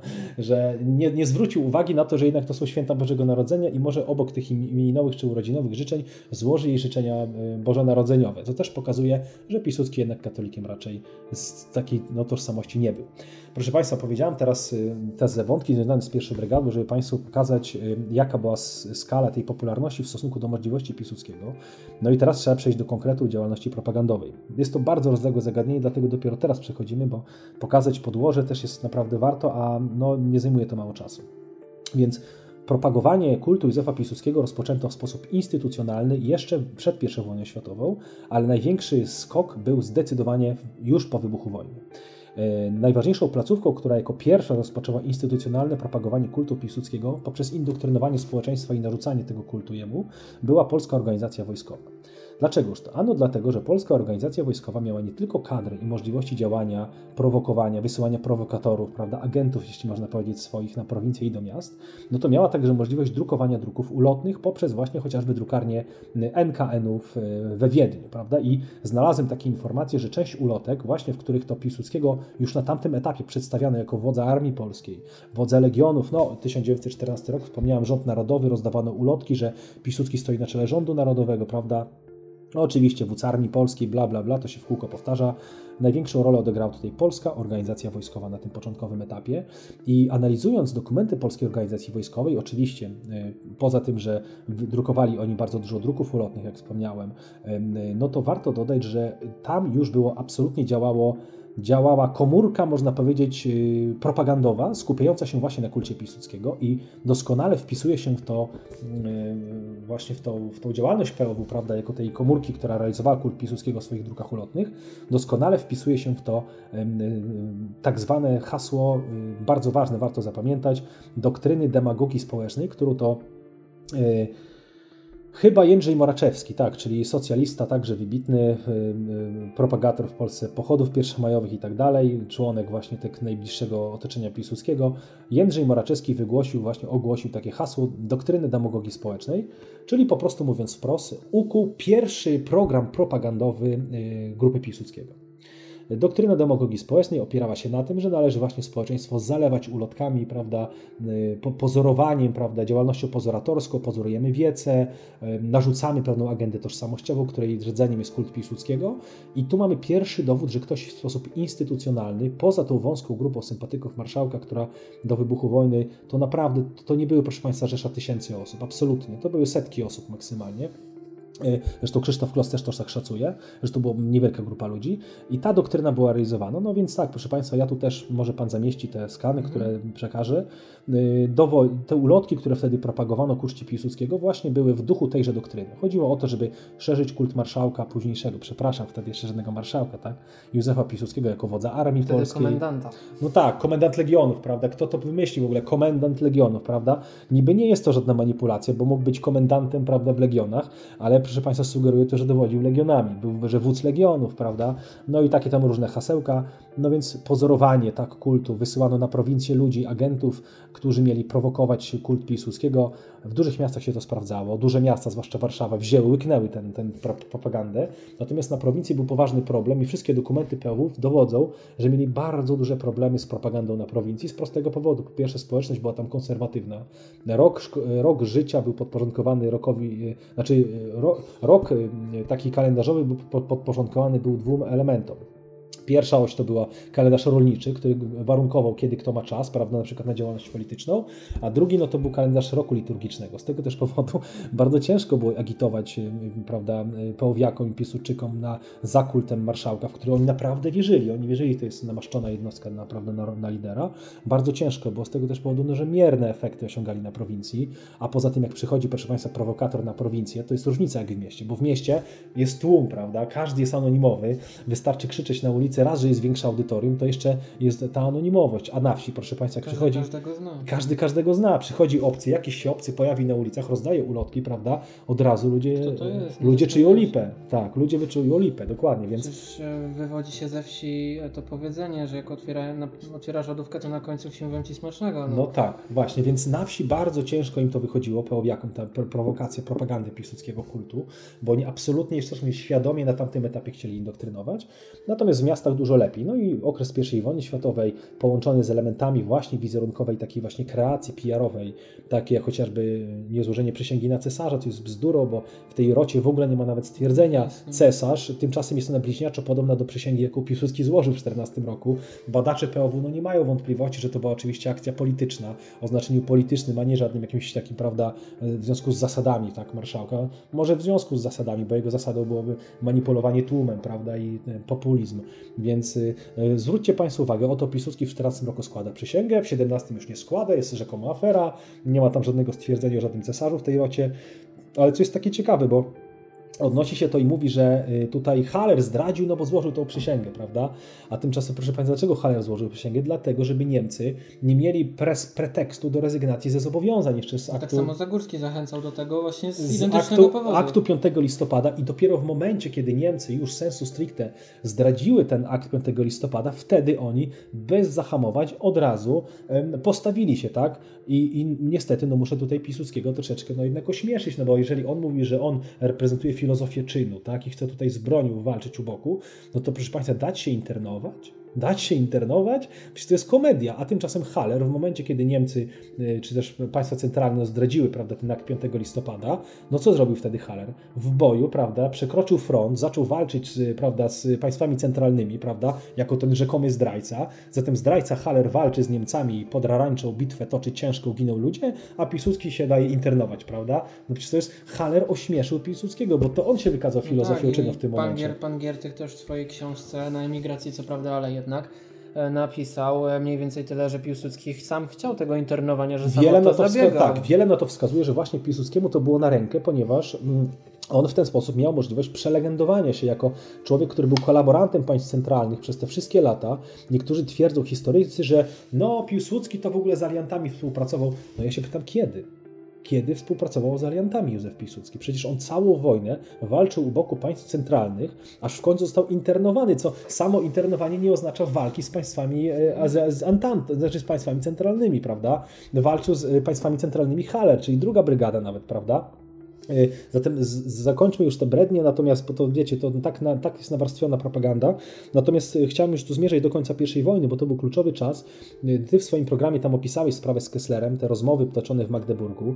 Dodajmy tylko, że w tymże Magdeburgu Józef Piłsudski siedział naprawdę w niezłych warunkach. No, świetne warunki, jak na więzieniu. Zresztą tak, zresztą podobnie, co jest charakterystyczne w przypadku Piłsudskiego, takie wyolbrzymianie trudów życia. Tak? Mówi się, że był, albo zawłaszczył także autorytet sybiractwa, wspomniałem w poprzedniej części, no więc jako ten zesłaniec na Sybir. No proszę Państwa, zesłany na Sybir, nawet nie wiadomo, czy on w ogóle brał udział w tym zamachu, czy on wiedział, co on tam w ogóle robi, bo miał zanieść, prawda, tam jakąś paczuszkę. No ale załóżmy, tak, jakaś trzeciorzędna, czwartorzędna rola, prawda, ale to jego brat faktycznie, prawda, był tutaj zasłużony, Bronisław Piłsudski, najwybitniejszy z tego całego, całej tej rodzeństwa, tak, no bo dodajmy, że Piłsudski się nie chwalił rodzeństwem, bo nie miał za bardzo się czym chwalić, bo albo się musiałby chwalić Bronisławem, który był przy nim dużo wybitniejszym człowiekiem. Albo musiałby się chwalić resztą rodzeństwa, mason, prawda, ludzie zaburzeni, chorzy psychicznie, nie, niedorozwinięci, prawda? Rodzeństwo jedno, które zmarło bardzo młodo, prawda? E, miał siostrę, która była upośledzona intelektualnie, jedna siostra zmarła w ośrodku dla, prawda, w przytułku dla obłąkanych chyba, prawda, brat Kacperek, e, kleptoman znany na Wileńszczyźnie, prawda, także też, no taka, takie to było rodzeństwo, no to kim się miał chwalić Piłsudski, prawda, e, Bronisławem się nie pochwali, no bo był wybitnym, prawda, etnografem, więc mu też było głupie, zresztą etnograf Bronisław Piłsudski zmarł w Paryżu, oficjalnie samobójstwo, ale nie do końca, bo dokumenty, które od jakiegoś czasu właśnie się pojawiły w Polsce kilka lat temu, kto się przetłumaczył, dowodzą, że policja francuska nie była pewna, czy było to to samobójstwo. Zapisano nietypowy zapis samobójstwo, zabójstwo, a ciekawostka taka, że z raportów i z tych wywiadów y, bezpośrednio przed zabójstwem y, przede wszystkim trzy rzeczy są y, tutaj dostrzegalne. Po pierwsze, Bronisław Piłsudski panicznie bał się, że ktoś chce go zabić. Druga rzecz, bezpośrednio przed zabójstwem związał się z ośrodkami prawicowymi, tak? czyli znał, rozmawiał z osobami po prostu prawicowymi, no i sam wygląd tego samobójstwa, prawda, czyli ten trzeci element zagadkowy, że właśnie policja nie była w stanie stwierdzić, czy to było samobójstwo, prawda. Zatem no, mogą iść takie poszlaki, że Piłsudski chciał wyeliminować Bronisława, bo nie dość, że jest wybitniejszy od niego, no to jeszcze z, nawiązał jakieś kontakty, prawda, z prawicą polską. Tego nie wiemy, ale odsyłam Państwa do tych dokumentów, jest to fascynujące. Zatem 18 e, rok, proszę Państwa, Magdeburg, tenże Piłsudski no, przebywa tam na bardzo ciężkim internowaniu, trochę tak jak Lech Wałęsa, jedzenie z miasta, prawda, ubranie cywilne. Potem wychodzić ten, kiedy chciał, pod opieką oczywiście. Tak, potem ten przyjazd, potem ten przyjazd do Polski z wielką pomocą także y, Radziwiła i y, tu zwłaszcza Radziwiła, tak, Lubomirski to bardziej później, przyjeżdża do Warszawy, w Warszawie zamieszki, no tutaj też już Pan to tutaj y, opisał w, w, w programie, natomiast warto powiedzieć, że faktycznie wszystko to wygląda tak, jakby starano się Radę Regencyjną po prostu przekabacić, żeby ona temu Piłsudskiemu tą władzę oddała, bojąc się, że może być jeszcze gorzej. No i tutaj najważniejszą rolę w tym wystruganiu bolka z banana, jeśli można tak powiedzieć w cudzysłowie, odegrał e, właśnie Lubomirski z Radziwiłem, którzy tą Radę Regencyjną na Piłsudskiego nagonili, można powiedzieć. Poniekąd, gdyby tego nie zrobili, to w Polsce mogłaby być wojna domowa pomiędzy tak. rządem e, regencji a rządem e, socjalistycznym, tak. prawda? Też no uruchomienie tego socjalistycznego rządu Daszyńskiego Był bardziej niż socjalistyczny po, ty, po ich wypowiedziach. Skrajnie, tak, tak. Samozwańczy, socjalistyczny, taki mocny rząd. komunistyczny podchodził bardzo. Y, warto dodać, że tenże rząd czekał właśnie na Piłsudskiego jako tak. tego premiera. Y, Piłsudskiego nie doczekał, ale doczekał Śmigła Gorydza, który został ministrem spraw wojskowych. No i też spotkałem takie zapisy, że tenże rząd w Lublinie, kiedy szła odsiecz dla Lwowa, no zatrzymywał po prostu e, oddziały ochotników, prawda?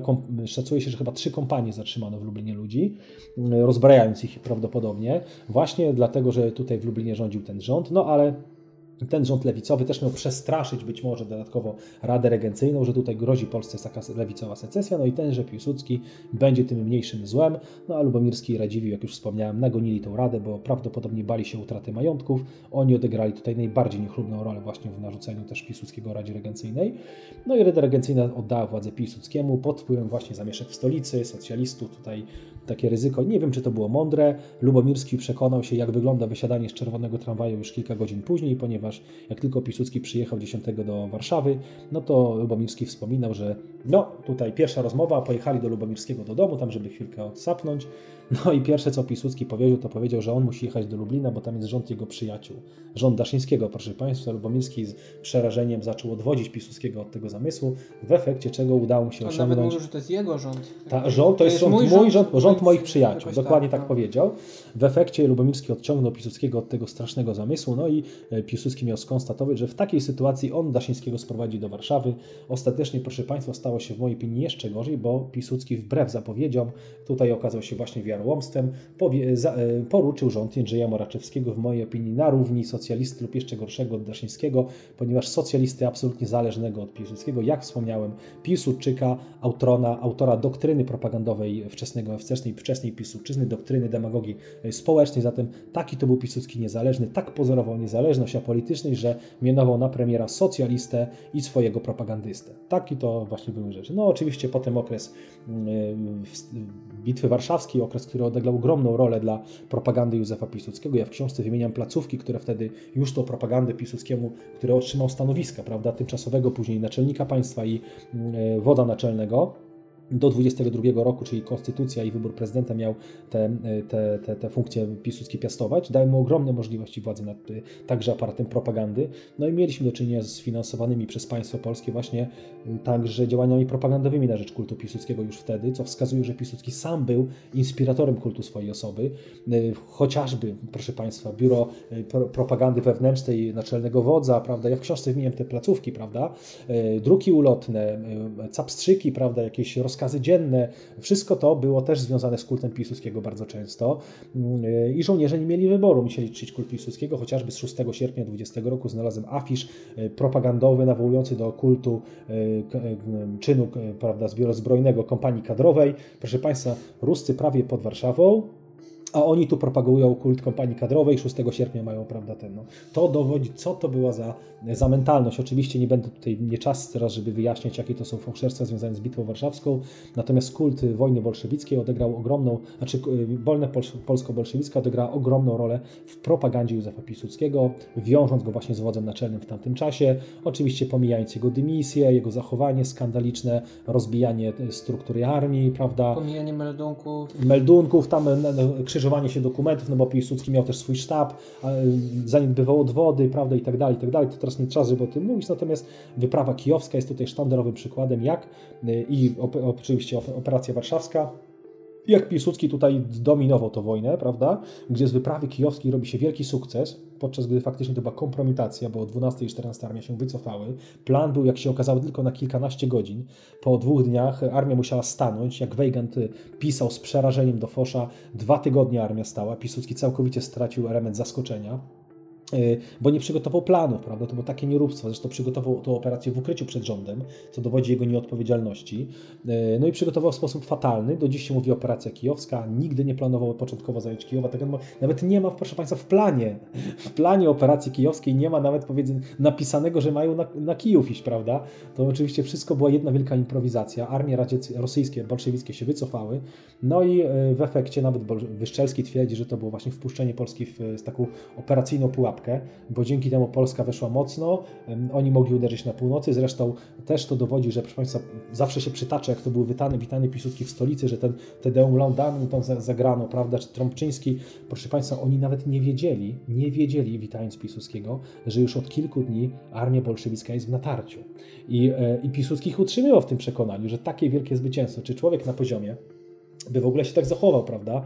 On by powiedział, że nie chwalcie tutaj dnia przed zachodem słońca, no bo już przeszli do natarcia, operacja okazała się porażką, tylko w skali taktycznej, bo zajęliśmy trochę terenu, natomiast operacyjnie, strategicznie i geopolitycznie była to kompromitacja, bo oczywiście federacja okazała się mrzonką, prawda? E, armie bolszewickie się wycofały strategicznie, zyskując przede wszystkim argument e, na, na arenie międzynarodowej, że Polska, przede wszystkim Polska okazała się... ważniejsze do załatwienia. No tak, ale Polska okazała się tutaj wszystkim agresorem, prawda? Zamiast przeczekać chociaż nas oni zaatakują, prawda? Przygotować się do obrony i mieć argument, że Rosja zaatakowała, bolszewicy zaatakowali Polskę, no to Piłsudski zaatakował pierwszy, doprowadzając do ogromnego skoku, proszę Państwa, w werbunku armii bolszewickiej, bo wielu oficerów carskich, którzy nie chcieli pomagać machinie bolszewickiej, w tym momencie, kiedy Polska przeszła, e, prawda, tą taką granicę, można powiedzieć, historyczną zaborów, e, no, e, wielu oficerów carskich się po prostu zgłaszało do armii bolszewickiej, tak? I tu Piłsudski do tego się przyczynił, bo dał opinii międzynarodowej, komunistycznej, argumenty, że to Polska zaatakowała, a oni się tylko bronią.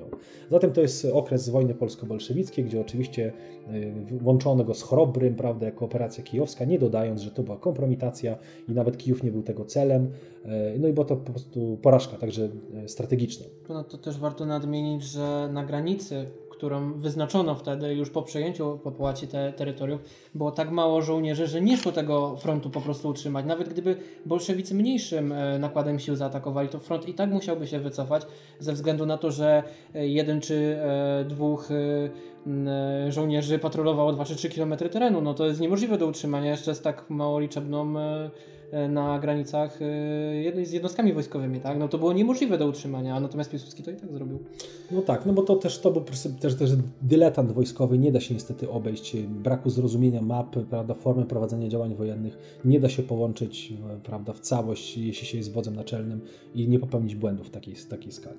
Ale tutaj jesteśmy na etapie wojny, oczywiście bardzo mu pomogła wizerunkowo, dała asumpt to jego pozycja do tego, żeby pojawiały się pierwsze honorowe obywatelstwa, honorowe tytuły, prawda, doktora honoris causa, przypomina mi to oczywiście Lecha Wałęsy, który także kolekcjonował te doktoraty, Uniwersytet Warszawski, mm, Uniwersytet w Wilnie, prawda, tam był kilka, chyba Uniwersytet Jagielloński, prawda, y, zatem kult Piłsudskiego i także pomnikomania już się wtedy zaczynała, ponieważ miał on wpływy, te wpływy miał oczywiście do 23 roku, kiedy ostatecznie Józef Piłsudski faktycznie został no, zwolniony z pracy, można powiedzieć, bo już nie było zapotrzebowania na niego więcej. Miał metkę intryganta, prawda, człowieka niekompetentnego i wraz z 23 rokiem, w zasadzie z końcem 20, znaczy z 23 rokiem ostatecznie odszedł, natomiast Piłsudski odszedłby wcześniej, bo mm, oficjalnie wybór prezydenta odbierał Piłsudskiemu ostatnie możliwości działania, prawda? Natomiast y, dzięki zabiciu Narutowicza y, Piłsudski doskonale wykorzystał tę sytuację, y, tak sytuację przekuwając, że on zostanie szefem sztabu. I wszyscy sobie pomyśleli, no skoro Piłsudski w takiej sytuacji, bo Piłsudski jak umierał Narutowicz, to był na lodzie, można powiedzieć, to były ostatnie jego podrygi. W tamtych dniach, kiedy Narutowicz zginął, Piłsudski przygotował zamach stanu, miała zostać wymordowana polska opozycja. Zamach stanu Piłsudskiemu się wtedy nie udał, ponieważ Yy, no Piłsudski mówię, byłby na lodzie, on już nie ma nic do stracenia, tak? Natomiast zamach stanu mu się wtedy nie udał, ponieważ yy, Daszyński się przeciwstawił planom wymordowania opozycji, no i poza warszawskim OKR-em Jaworowskiego yy, PPS ogólnie nie poparł tej akcji. Z tego też powodu Józef Piłsudski nie, uda, nie udało mu się zrobić zamachu stanu po zabójstwie Narotowicza. No, poszlaki pewne wskazują nawet, tu można powiedzieć, nie można się bać tych poszlak, proszę Państwa, że zabicie Narutowicza mogło być jakimś elementem tej operacji, że być może Niewiadomski został w jakiś sposób sprowokowany, żeby zabić e, Narutowicza, żeby Piłsudczycy mieli pretekst właśnie do zamachu stanu. Nie można wyśmiewać tej koncepcji, nie ma na nią, można powiedzieć, dowodu jednoznacznego, natomiast są liczne poszlaki. Postawa ministra Kamińskiego, postawa Juliana Nowaka, prawda? E, właśnie ten fakt, że później miał być, zamach stanu był już przygotowany, tak? E, to fakt, że Niewiadomski przecież znał się z Piłsudczykami z czasów wojny polsko-bolszewickiej, gdzie był w dwójce, e, także to jest bardzo ciekawe. Bardzo ciekawy fakt jest także, że Piłsudski nie popierał Narutowicza, prawda? No i chyba najciekawsza jest sprawa zabicia tego robotnika na Placu Trzech Krzyży, prawda?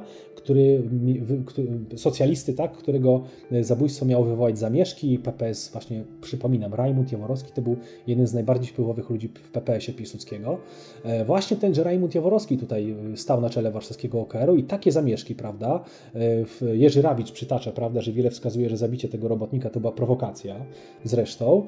No i co się, proszę Państwa, okazuje? Okazuje się, że w momencie, kiedy się kondukt pogrzebowy zaczynał tego robotnika zabitego parę dni przed zabiciem prezydenta, to akurat zabito prezydenta, prawda? Tym y, nabrzmiałe, prawda, nastroje socjalistów w stolicy, prawda, bo zabito robotnika. Pochód rusza, prawda, tutaj socjalistyczny, oburzony, że zginął robotnik i w tym momencie dowiaduje się tenże pochód, że Y, zabito prawda, prezydenta w efekcie tej nagonki prawicowej. No proszę Państwa, czy to nie jest doskonały scenariusz na wzniecenie w kraju wojny domowej? Prawda? Dokładnie w tym momencie Rajmund Jaworowski ruszył pochodem z Kostnicy, kiedy zastrzelono prezydenta. Prawda?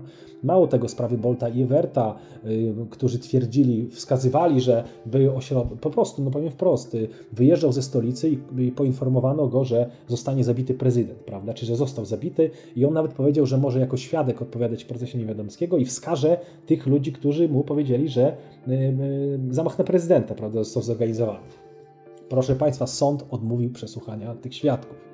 E, takich wątków jest bardzo dużo, dlatego mówię, i są pewne hipotezy wskazujące, że to zabicie prezydenta mogło być formą sprowokowania właśnie Niewiadomskiego, mogło być elementem gry, której celem było przejęcie władzy przez Piłsudczyków jeszcze w 2022 roku, o czym oczywiście nie ma jednoznacznych dowodów, natomiast zamach stanu na pewno był planowany i wszedł w wstępną fazę organizacji. Oni, oni już poblokowali niektóre centrale telefoniczne, ale została ta akcja po prostu wstrzymana. Dlaczego taki Piłsudski zrobił? No bo mówię, jego resurs się kończył na wyborze prezydenta, a że nie miał partii, nie przygotował tej partii, bo skupiał się właśnie na działalności takiej intrygancko-propagandowej, nie miał tego ośrodka, no i musiał intrygować. Y, pokerową zagrywką Piłsudskiego w mojej opinii było właśnie w tamtym momencie, kiedy jego zamach stanu się nie udał, prezydent zginął, y, po prostu domaganie się funkcji szefa sztabu, a, pre, a na premiera idzie Sikorski. Ponadto jeszcze Piłsudski próbował wytworzyć propagandę mm, tego, iż on był też jakąś ofiarą, że mm, wspominał o tym, że rodzina jego jest zagrożona. A, to jeszcze tak, to mówienie o tym, że chcą zabić, tak, tak. zamach na, na Belweder, na dzieci Piłsudskiego, to oczywiście była gadka jeszcze przed zamachem majowym. Natomiast w 22 roku, prawda, tenże Piłsudski już, który był na lodzie, dzięki temu, y, że zaproponował Sikorskiego, powiedział, że zatwierdza to Sikorski niech będzie premierem, a ja chcę szefa sztabu, no był pokrował zagrywką w mojej opinii, bo Piłsudski przegrał bitwę, prawda, ale zachował jakąś funkcję, bo gdyby nie ta zagrywka, no to Piłsudski byłby już na lodzie po, wyboru, po wyborze nowego prezydenta Wojciechowskiego, zresztą właśnie Wojciechowskiego Piłsudski, socjalistę, był socjalistą, całe życie promował socjalistów, tak samo jak w czasie rządu, prawda, jedności narodowej na Radach Obrony Państwa. Zalecał rząd socjalisty Barnickiego w sprawie rokowań pokojowych, bo Piłsudski popierał rokowania pokojowe wbrew propagandzie, którą się tutaj mówi e, na posiedzeniu Rady Obrony Państwa z 5 lipca poparł rokowania i proponował stron socjalistyczny Barlickiego. Zresztą tak samo później na prezydenta proponował Wojciechowskiego, a nie Narutowicza.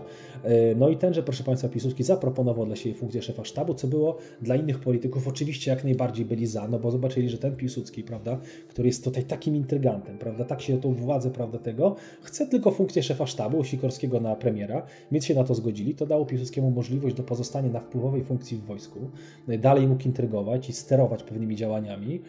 Ostatecznie do maja, do końca maja 2023 roku to funkcję sprawował odszedł stamtąd w Niesławie, bo zwyzywał Szeptyckiego na, na posiedzeniu ścisłej Rady prawda, Wojennej. E, wszystko się poszło, no, no po prostu był zły, że już nie, nikt już nie chciał go dłużej, prawda, widocznie, no i tyle.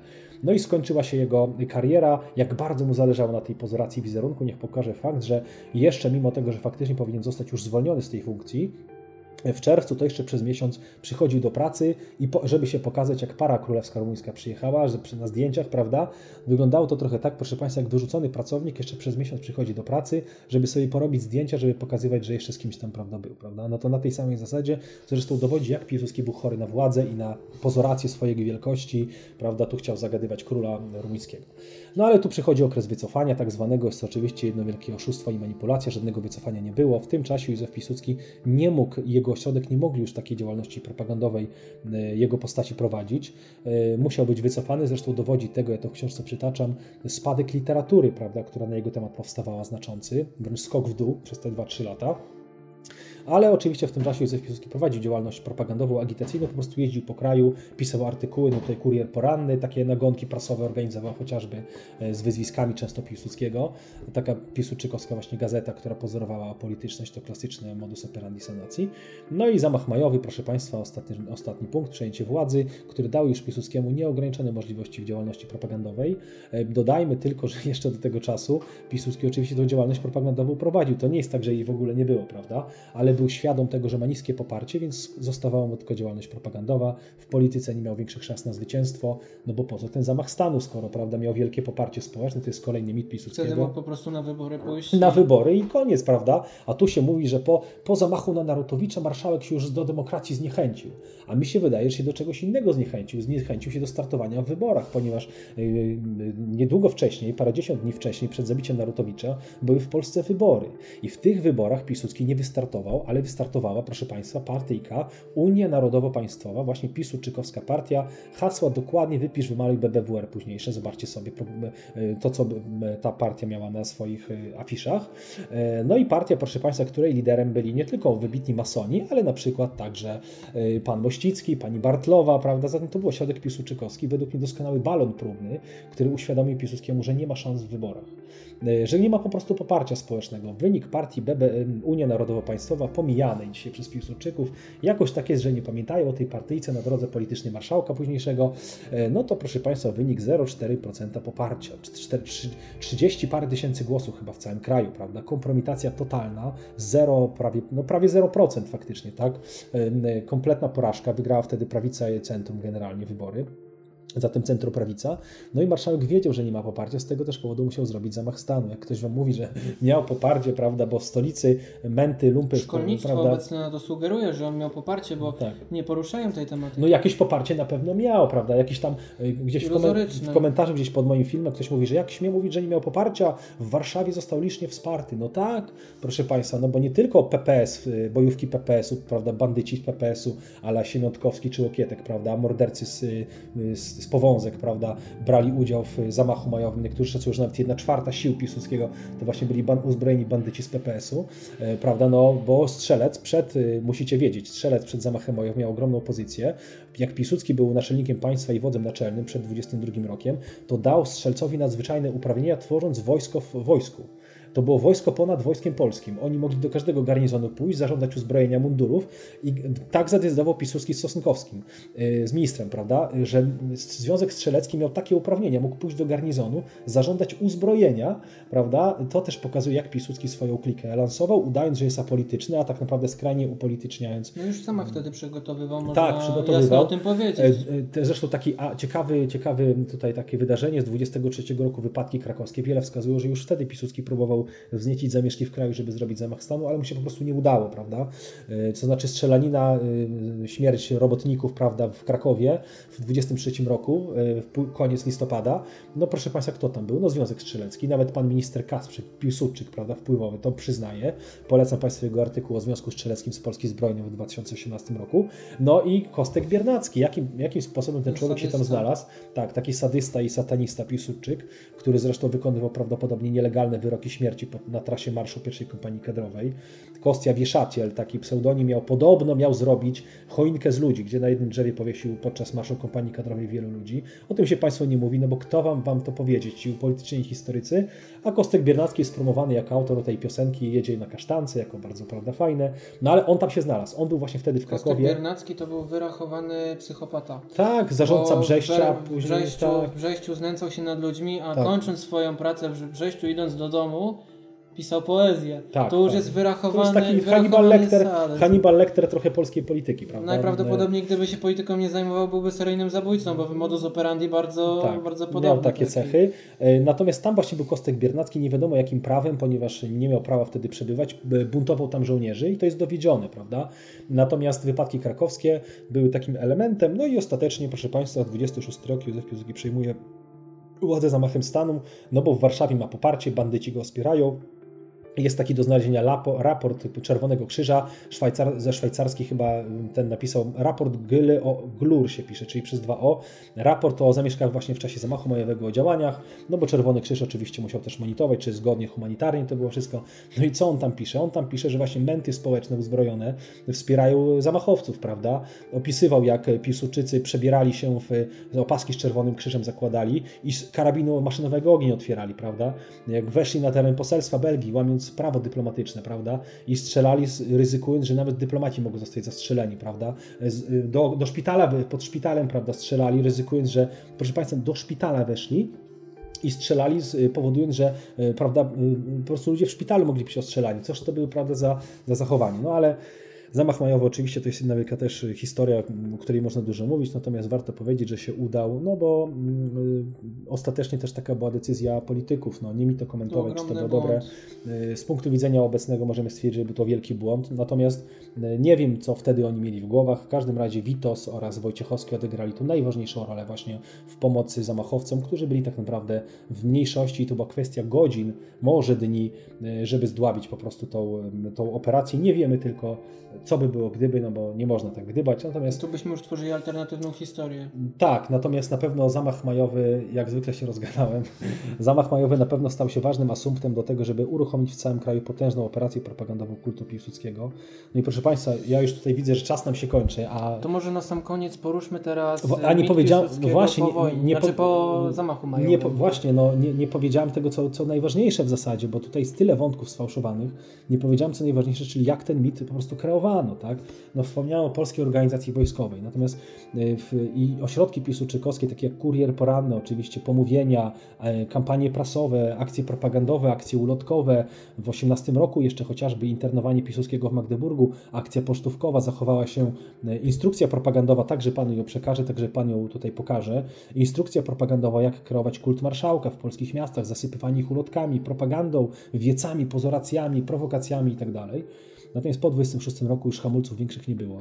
Bito można było uruchomić tą operację propagandową na wielką skalę. Ja może teraz wezmę swoją książkę i teraz proszę Państwa, ja tutaj y, uznaję za początek tego zinstytucjonalizowanego kultu jednostki y, po zamachu majowym, uznaję pierwsze imieniny marszałka w 27 roku po zamachu majowym, tak? ponieważ one były sprzężone z taką ustawą Sławoja Składkowskiego, która narzucała w Polsce y, tworzenie komitetów obywatelskich. Oczywiście Piłsudczycy słynęli z pozoracji obywatelstwa, z pozoracji niezależności, spontaniczności, że spontaniczność spontanicznie kult Piłsudskiego jest w ogóle, prawda, że komitety powstają spontanicznie. Ustawa, która nakazywała, żeby w Polsce gminnej i lokalnej powstawały ośrodki, komórki kultu Piłsudskiego, które będą realizowały jego kult.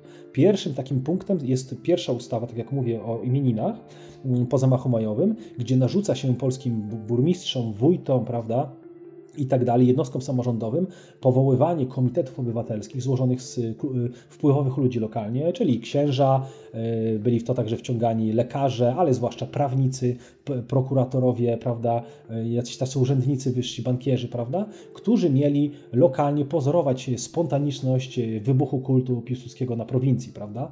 W efekcie tego powstawały już nie tylko struktury o charakterze mafijnym, no bo oto prokurator, prawda, z sędzią się, prawda, tutaj zapoznawał, ale także powstawała struktura oddolna, która była już następnie tylko stymulowana przez centralę MSW.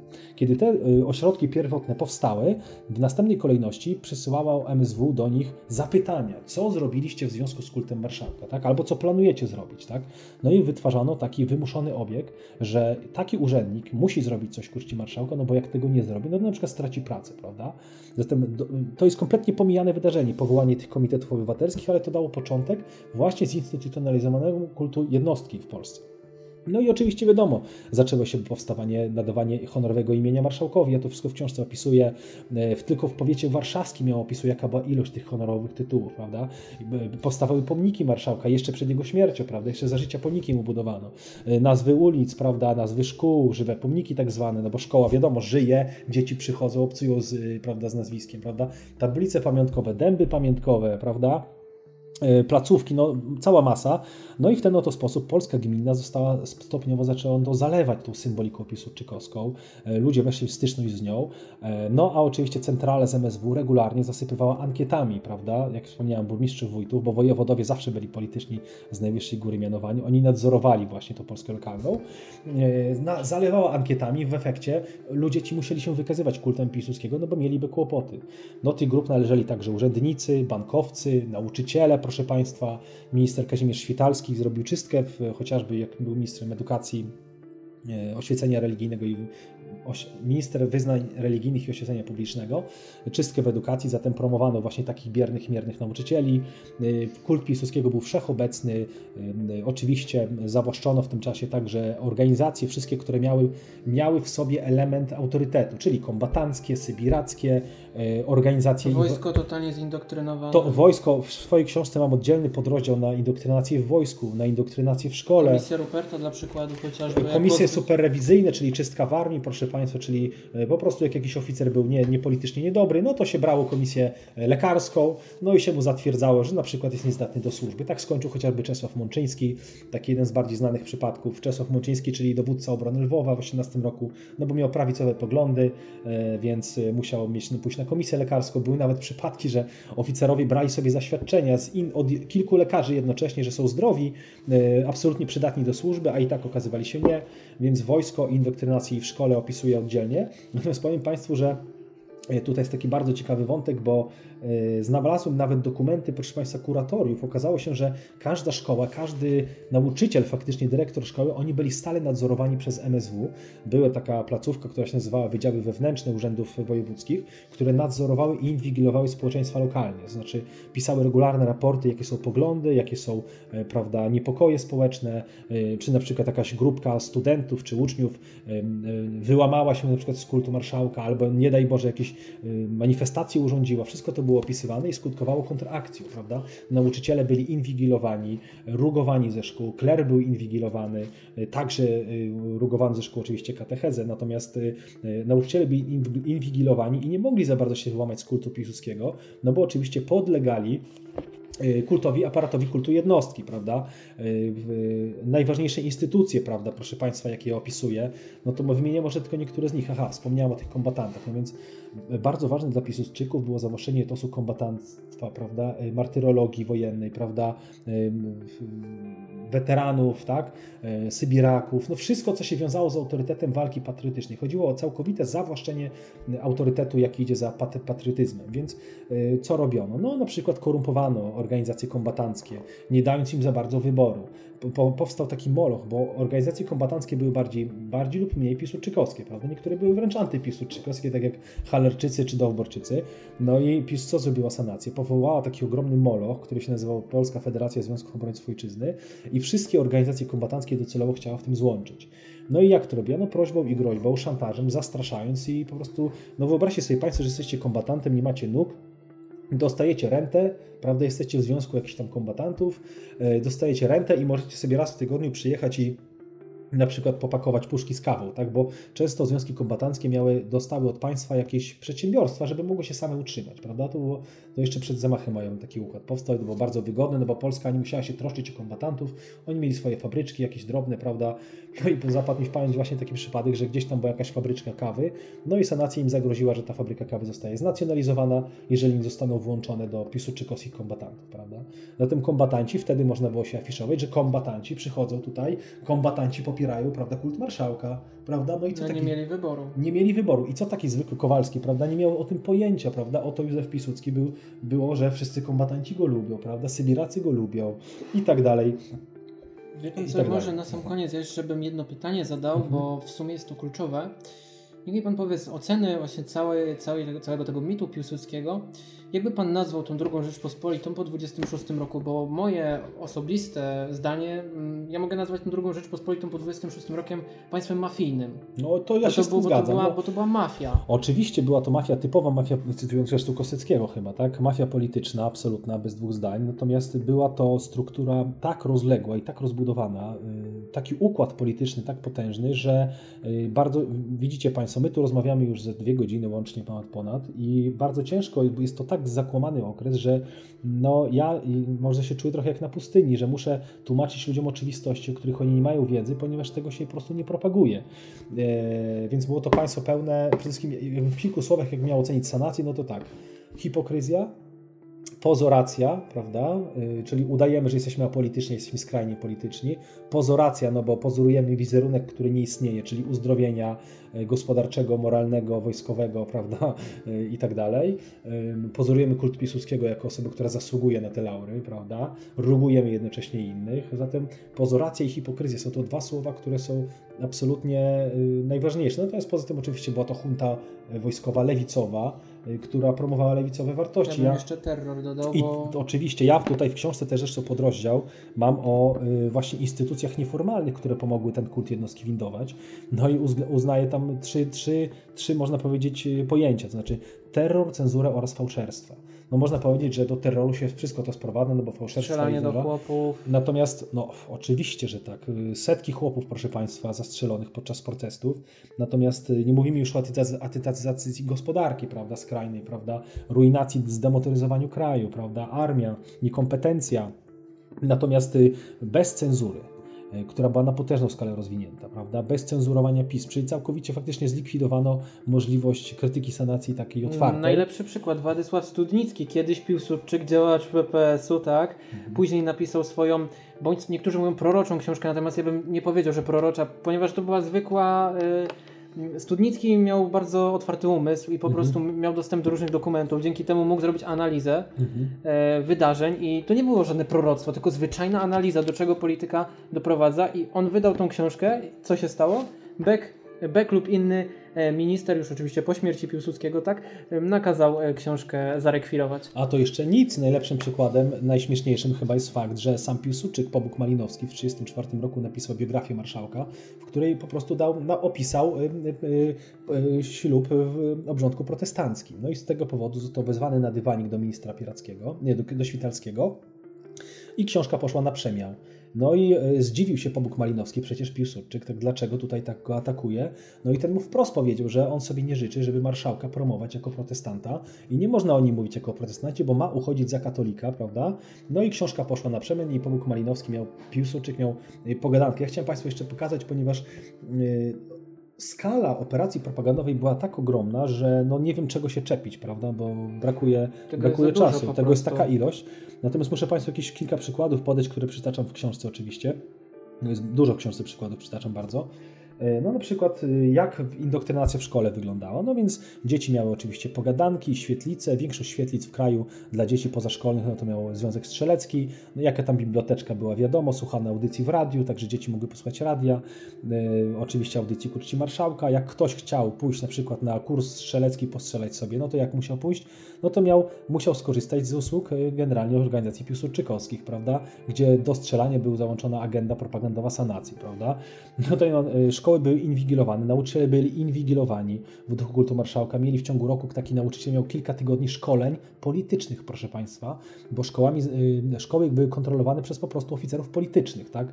Więc jak my się dziwimy temu, że ludzie wtedy przyjmowali tą propagandę? Była tego taka skala. No i na przykład na, y, za udział, prawda, w Akademii Kurczci Marszałka, zresztą w książce podaje także przykłady licznej literatury kultu jednostki, gdzie były na przykład podręczniki, poradniki, jak organizować uroczystości Kurczci Marszałka jeszcze za jego życia. Na przykład jak urządzić obchód ku czci marszałka Piłsudskiego.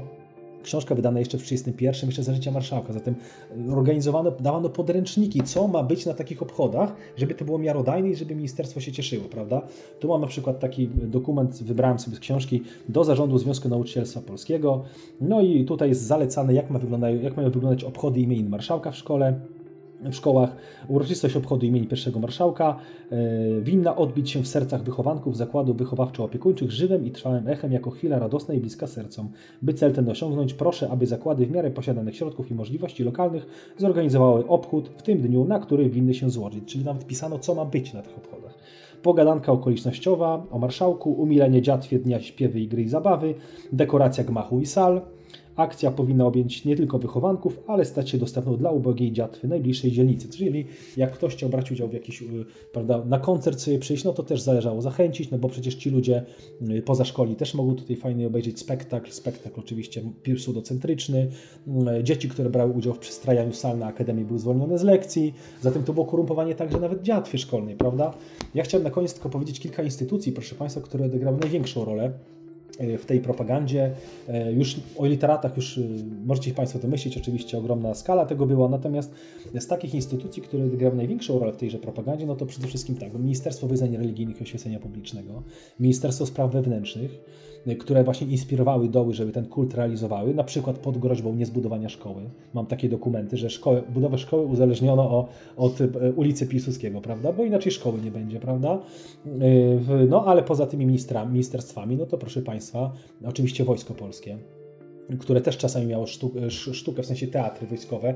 Teatry wojskowe bardzo popularne na prowincji, także marszałka, prawda, tutaj promowały. Państwowy Instytut Wychowania Fizycznego i Przysposobienia Wojskowego. To była taka placówka na miarę Korei, prawda, albo III Rzeszy, gdzie tam też, do, jak to Piłsudski mówi, sportowania, także zbiorowe gimnastyki, sport był nie tylko elementem pewnej, jako sport wyczynowo traktowany, ale był traktowany także jako bardzo ważny, zresztą w wszystkich państwach praktycznie totalitarnych takie coś było, sport traktowany jako ważny element wychowujący społeczeństwo, prawda, w takim duchu kultu drillu, prawda, nie do końca, no bo proszę Państwa, no nie ukłamujmy się, sportowcy generalnie y, z powodów obiektywnych nie zawsze mają czas na interesowanie się polityką, prawda, no i dlatego to było na rękę Sanatii, żeby społeczeństwo, jak to mówi Piłsudski, sportować, tak, nie chodziło bardziej o same wyczyn, wyczynową działalność sportową, czyli sukcesy Polski na arenie międzynarodowej, tylko drill w społeczeństwie. Upolitycznienie. Tak, upolitycznienie sportu i no niestety Polska Liga Piłki Nożnej została przyjęta przez tych trepów bez, bez kompetencji. Jakość polskich klubów sportowych poleciała strasznie w dół, no bo wiadomo, jak pod zarządem były osób specjalistów, no to było ok, ale jak wojskowi, na przykład pan Ulrych, prawda, ja wszystkie, wszystkie personalia opisuję w książce, tak, jak sport, nawet jest podrozdział o upolitycznieniu sportu. Liga Piłki Nożnej, no kto zarządzał? Górecki, tak, szef banku, proszę Państwa, krajowego, gospodarstwa krajowego. Tenże Górecki był także szefem Ligi Piłki Nożnej, tak? Związek Lekkiej Atletyki, prawda? Wprowadzono taki medal, odznakę, proszę Państwa, lekkiej atletyki, która po prostu, to, to był dowód, jak był upolityczniony polski sport, że o tą odznakę to była faktycznie taka, taki symbol, dostawali ci upolitycznieni tacy działacze sportowi, prawda?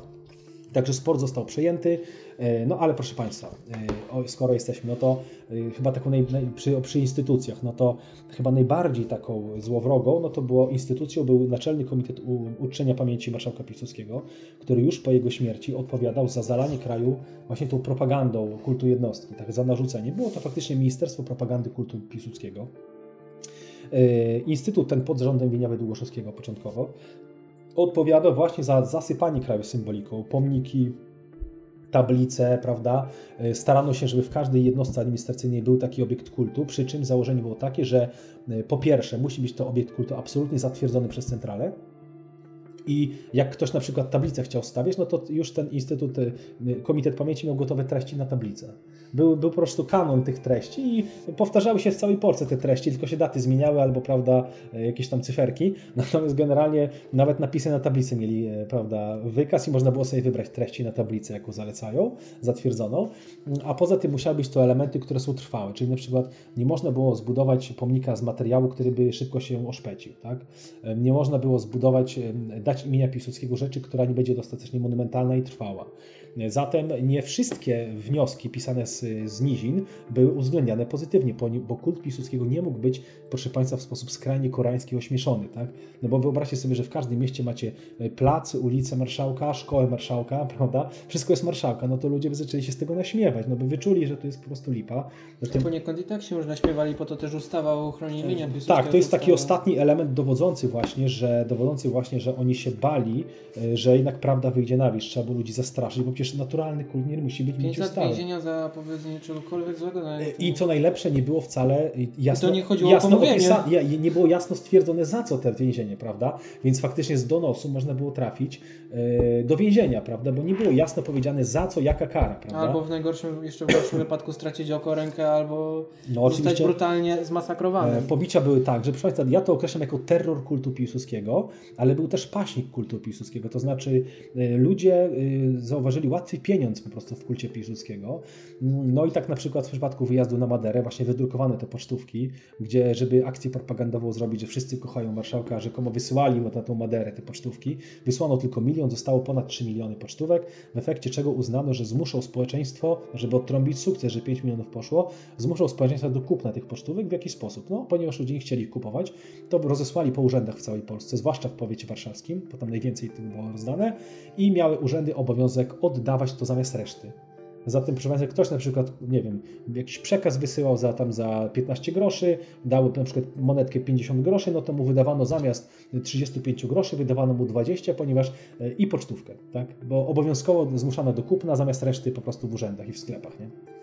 Takie ciekawostki. No oczywiście paśnik kultu piłsudskiego, mam taki podrozdział przed oczami, też tu opisuje, jak ludzie się paśli na tym kulcie. Doszło do sytuacji, w której terror kultu był tak wielki, że po śmierci Piłsudskiego po prostu pojawili się oszuści i złodzieje, którzy y, na przykład y, drukowali tandetne obrazki marszałka albo po piersia odlewali tandetne i chodzili po urzędach i mówili urzędnikom, że oni są przysłani z centrali i sprzedają po piersia i urzędnicy to kupowali dla urzędów za ogromne pieniądze. Ja tu podaję, proszę Państwa, na przykład, no, yy, ta, proszę bardzo, tandetne rzeźby Kubic, Kubickiego yy, yy, o rozmiarach 62 na 28 cm za 50 zł. To jest na obecne 600 zł, prawda? Albo y, y, po piersie 68 na 40 cm za obecne 800 zł około, prawda? No i tutaj pisze tak, że strach urzędników państwowych przed negacją kultu był tak wielki, że oszuści zwęszyli interes w sprzedawaniu propagandowych materiałów związanych z marszałkiem. Przekrętów była masa i tu na przykład jest taki przykład, że, nie, że przychodzili do urzędu, powoływali się, że są z centrali, sprzedając tandetne po piersie, a urzędnicy to kupowali, bo bali się, że jeżeli okaże się, że nie chcieli kupić, no to będą mieli problemy. Więc kupowali, a potem się okazało, że to był jakiś oszust, który nic nie ma wspólnego prawda, z tym, e, z urzędem i tak dalej. Zatem był paśnik, tak? mechanizm czwartej brygady, gdzie ludzie, klakierzy, prawda, ewidentnie rośli w siłę, no bo wystarczyło być biernym, miernym, ale wiernym. E, kult Piłsudskiego był najwyższym desygnatem wpływowości takiego Piłsudczyka, prawda? E, no, misterium śmierci marszałka, proszę Państwa, największe takie propagandowy akord międzywojnia to była śmierć Piłsudskiego, która faktycznie była obchodzona, była misterium w całym kraju obchodzonym przez rok. Zmuszano ludzi, żeby w witrynach sklepów opróżnili witryny, dali pod portrety marszałka. Tak? Nawet kontrole policji do domów przychodziły, y, że balkon jest niedostatecznie przystrojony prawda, flagą. No, Proszę Państwa, no w mojej książce jest oczywiście, mam nadzieję, że może recenzję zamieścisz, prawda? No to, y, to tam więcej tych informacji jest oczywiście, wybierzesz te ciekawsze rzeczy. Natomiast no była to gigantyczna operacja. No i nie da się, proszę Państwa, y, opisać tego procederu w 3-4 godziny nawet, bo żeby to zrobić, to najpierw trzeba dać jakieś podłoże, prawda? Bo bez tego podłoża ktoś mi zarzuci, że ja gadam bzdury, że Piłsudski miał poparcie, no a nie miał tego Powiem poparcia. Powiem Panu, że gdybym nie interesował się tym tematem, tej sanacji, to, to, też by się nie jakbym tak. pierwszy raz usłyszał, tak. że chodzili i sprzedawali lewe e, odlewy po piersiach i tak dalej, to w umyśle takiego statystycznego człowieka, który nie interesuje się tym, pomyślałby sobie, Ej, chwila, ale to jest tak absurdalne, że aż niemożliwe. No a jednak to było. Tak, no poparcie, co do poparcia jeszcze marszałka, to powiem, że proszę Państwa, wspomniałem o tej Unii Narodowo-Państwowej, że po zamachu majowym Pisuczycy chcieli jednak stworzyć ugrupowanie, no bo byłaby to jeszcze większa kompromitacja, ale już wiedzieli, że mogą fałszować wybory. Ale zanim doszło do wyborów pierwszych w 28 roku po zamachu majowym z BBWR-em, bo BBWR powstał rok wcześniej, no to zlecono, proszę Państwa, raport, tajny raport, zaraz się dowiecie, dlaczego okazał się tajny, utajniony. Zlecono raport w MSW, żeby o nazwie nazwie raport jest do znalezienia w archiwum akt nowych, nazywa się Potencjalne wyniki wyborów. I proszę Państwa, cóż to w tym raporcie jest? Nie ma lepszego dokumentu pokazującego poparcie sanacji. W tajnym raporcie, zaraz się dowiecie czemu tajnym, y, jest bardzo y, dokładna kwerenda, jakie jest poparcie dla sanacji w całej Polsce. No i z tego raportu, proszę, poparte, popa, kwerenda była tak rozległa, że poparto ją właśnie badaniami sondażowymi. E, no i cóż to się okazało? Okazało się, że Piłsudczycy bez listy państwowej, czyli takiej listy jak za komuny była, prawda, gwarantującej jakiś, e, prawda, wybór jakichś tam posłów, bez listy państwowej mają szansę na 20 e, chyba jeden mandatów w parlamencie, który liczył wtedy ponad 400 osób. Rozumiecie? Czy może być lepszy dowód pokazujący, jakie było poparcie było sanacji, prawda? 21 mandatów, e, prawda, na ponad 400 i to oficjalny dokument zlecony w ministerstwie, prawda? Dokument o wynikach wyborów z 27 roku. No proszę Państwa, no, poparcie nikłe, Y, operacja potężna, propagandowa, oczywiście zalewanie kraju y, symboliką, o której wspomniałem, tak? Y, no ale także edukacja. No i dzieci chyba padły największą ofiarą tejże edukacji, a w następnej kolejności także kadry późniejsze Armii Krajowej. Późniejsi nastolatkowie pójdą do Armii Krajowej tak. i też będą kultywować ten. Tutaj mit. tak, tutaj też bardzo ciekawa zależność, ponieważ po kompromitacji wrześniowej Piłsudczycy, żeby, no bo popatrzcie, mit mógł się logicznie rzecz biorąc zostać ośmieszony w 1939 roku, natomiast tak się nie stało. Dlatego, że Pisuczycy na tej samej zasadzie, na jakiej Chruszczow odciął się od stalinizmu, popierając komunizm, odcięli się od sanacji, popierając Piłsudskiego. Zatem e, sanacja była zła, doprowadziła do kompromitacji Polski w 1939, ale marszałek już nie żył i nie zdążono po prostu tutaj. To nie była jego wina. To nie była jego wina, bo on zmarł, tak, i jego brak po prostu spowodował, że ten. I powstała tak zwana kasta, wyśmiewana troszeczkę przez niektórych tam opisujących, antysanacyjnych pisuczyków. Właśnie do takich antysanacyjnych pisuczyków należał chociażby Jan Rzepecki, jeden z głównych propagatorów powstania warszawskiego, prawda? E, no i oni właśnie sugerowali, że to sanacja była zła, czyli Beck, Śmigły, prawda? Zresztą nawiasem oni także nie zostali do dziś rozliczeni. Prawda? Mackiewicz podobnie. Tak. Za to trafił do Brześcia. Tak, tak, Za tak. Krytykow... Za... Nazywanie Beka idiotą. Tak, y, y, ale, ale zobaczcie, i teraz tak, tamci byli źli, no bo marszałek umarł, marszałek był dobry i marszałek dzięki temu pozostał taką świętą krową w historiografii. No i oczywiście w książce, bo ja tylko Państwu powiem, tu jest dziewięć rozdziałów. Y, w rozdziale dziewiątym, w którym opisuje, w którym opisuje, proszę Państwa, kult marszałka już w okresie późniejszym, prawda? To znaczy opisuje, jak wyglądał renesans kultu jednostki, sukces mitu politycznego. To jest ostatni rozdział, w którym ja opisuję, jak, co, co wpłynęło na to, że ten mit przetrwał już po 1939 roku, prawda? No i oczywiście opisuje także propagandę PiSu czy Kosków w czasach Armii Krajowej w, w okresie okupacji. Okazuje się, proszę Państwa, że kult Piłsudskiego był podtrzymany przez tą propagandę, wbrew tym, co nie chcą niektórzy mówiąc o Sikorskim. Kult Piłsudskiego został podtrzymany w okresie okupacyjnym. Grot Rowecki umywał ręce, był trochę tego chyba świadom. Właśnie ale... przykład Wołynia, przykład Wołynia, Grot Rowecki versus inny generał, już nie pamiętam niestety mhm. nazwiska, natomiast tam też A, no były właśnie, tak. zarzewia y, konfliktu politycznego. To nie był konflikt stricte także wojskowy, ale polityczny, no bo Grodrowecki były e, Piłsudczyk, tak, a już e, te nazwiska tego drugiego generała niestety e, nie pamiętam, nic też nie chcę. Czy w ogóle z Wołyniem to jest też tak, proszę Państwa, że nie ma czasu, żeby o tym mówić, tak? No, ilość kłam związanych z Piłsudskim, że uzdrowił Polskę, politykę, nie miał żadnego programu. Dodajmy, ten człowiek nie miał żadnego programu politycznego. Wszystkie, on przejął władzę zamachem stanu, nie mając programu politycznego, co też opisuje w rozdziale e, chyba ósmym, tak? Mit programu politycznego, że człowiek, który gada, że w Polsce jest burdel i syf i on zrobi porządek, sanację, przyjmu, przejmuje syf. władzę i nie ma programu, prawda? No to to jest hipokryzja hipokryzja już po prostu e, piramidalna. Chyba nie wiem, czy może być polityk bardziej większym hipokrytą niż e, krzyczeć o agenturze, ukrywać agenturę, krzyczeć o syfie i beznadziei i nie przygotować, przejąć władzę i nie mieć programu politycznego. Ponad, ponad to prowadził przez 13 lat rządów sanacji, było 13 latami rządów bezprawnych, nie oszukujmy no, się. Bezprawnych i mało tego, mówi się, że był taki zmiany post, zmiany premierów, prawda, a zobaczcie sobie ile było premierów, jak się zmieniali premierowie i ministrowie po zamachu majowym, ile było afer, dużo więcej było tych afer, prawda, więc to jest wszystko oszustwo, natomiast Natomiast mm, opisuje to bezprogramowość, ale w tym rozdziale kult, y, kult, renesans kultu jednostki ukazuje, jak przetrwał ten mit i niestety y, pomogła w tym nie tylko okupacja, ale i także komunizm. Bo komunizm dzięki temu, że Piłsudski no, pokonał bolszewików, no bo nie okłamujmy się, jako wódz naczelny wtedy y, pełnił funkcje reprezentacyjne pewne, które automatycznie utożsamiały go z pokonaniem bolszewików, Tenże Piłsudski, nielubiany przez komunistów, stał się symbolem promowanym na Zachodzie. No i tu wielki udział w tym miały ośrodki, proszę Państwa. Nie myślcie, że polskie ośrodki były w pełni niezależne, te popularne, bo y, przede wszystkim y, tak zwana kultura paryska, tak Giedroyć, który nią zarządzał, no Giedroyć był Piłsudczykiem, proszę Państwa, należał do Ligi Mocarstwowej, y, propagował właśnie taką multi, takie multikulti, prawda, połączone z jakąś, jakimiś bzdurami o konserwatyzmie. Mało kto... Nie także Mackiewicz pisał, Cat Mackiewicz, Cat Mackiewicz był w ogóle, tak, Cat Mackiewicz w ogóle był sympatykiem marszałka, ale nie bardzo sanacji, tak? Taki naiwny wyznawca, no, nie chcę z litości o nim mówić tam źle. Natomiast y, Giedroć, proszę Państwa, uznawał taki kosmopolityzm łączony z taką błędnie, utopijnie postrzeganą koncepcją jagiellońską.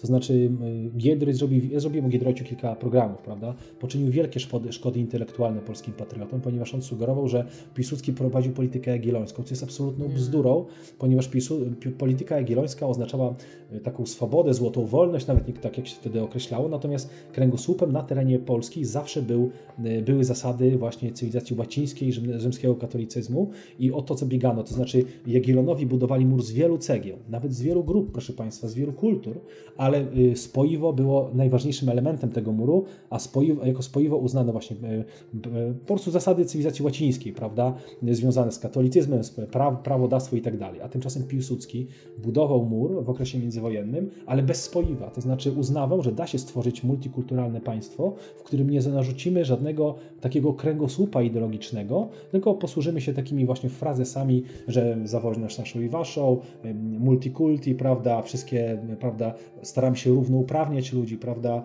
naród polski nie, nie będzie kastu uprzywilejowany w takim stopniu, prawda, no i do, z tego powodu ten mur jagielloński po prostu był, ale bez cementu. Więc Giedroć poczynił ogromne szkody, twierdząc, że sanacja to było jakieś y, budowanie jagiellońskiej polityki, a drugim ośrodkiem no to były ośrodki w y, Instytutu Józefa Piłsudskiego, złożone z Piłsudczyków, którzy bardzo często uciekli w 1939 roku z Polski, więc ich się dużo pojawiło. Przeżyli wojnę, nic im się nie stało. E, generał Bortnowski, prawda, e, Grażyński, prawda, jeden i drugi Jędrzejewicz. Same wybitne osobistości w cudzysłowie oczywiście, tak, Bortnowski i Grażyński szczególnie Tak, jeden i drugi Jędrzejewicz, a co do Grażyńskiego, co do afer, proszę Państwa, no to Suchodolski nawet uważa, że e, na Wołyniu to była ośmiornica pod rządami wojewody Józefskiego, prawda, że taką mafijną strukturę tam stworzył. Wojewoda Kirtiklis, bandyta, który przyczynił się do bicia, do napadów na ludzi i ma, jest zamieszany w działalność kryminalną. Grażyński, prawda, no, którego wojewody by nie prześwietlić, proszę Państwa, to okazuje się, że to był mniejszy lub większy, znaczy, znaczy że bardzo często byli e, mniejszym większym jakimś działalność kryminalną zamieszanych, prawda? Poniekąd to państwo, ta druga Rzeczpospolita, druga Rzeczpospolita po 26 roku wyglądała jak taka jedna matrioszka. No. Mafia, mafia, mniejsza mafia, mniejsza mafia, mniejsza mafia. I najlepsze jest, że, że najlepsze jest, proszę Państwa, że nawet bezpieczeństwo w tym kraju no to jest mrzonka, bo y, NIK, Najwyższa Izba Kontroli po zamachu majowym już żadnej sprawy do parlamentu nie złożyła, prawda? Po zamachu majowym, po dziwnym zgonie prezesa NIK-u poszła zmiana, ostatecznie został generał Krzemieński, mason, taki cudotwórca od wszystkiego sanacyjny. I proszę Państwa, kiedy wykryto potężne przekręty w lasach państwowych, no to interwencja osobista Mościckiego, żeby tematu nie badać e, i pan Dębski, który o tym wspomina, wysoki urzędnik NIK-u, właśnie został zablokowany jego działania. Najwyższa Izba Kontroli tak, została praktycznie upolityczniona i zatrzymane jej możliwości działania, a a na przykład policja, to też Państwu powiem, bo takich ciekawostek jest oczywiście w książce, opisuję tego dużo więcej. E, kiedy na przykład napad był, próba zamordowania do Mostowicza i okazało się, że okazało się, że brał udział samochód rządowy, no to okazało się, że kto y, użyczył samochodu do zamordowania Dłęgi Mostowicza? Komendant Główny Policji Jagrym Maleszewski, prawda? Zatem jak zamord chcieli zamordować Mostowicza, co im się nie udało, bo tam cudem przeżył, no to samochód brał udział komendanta głównego policji, proszę Państwa.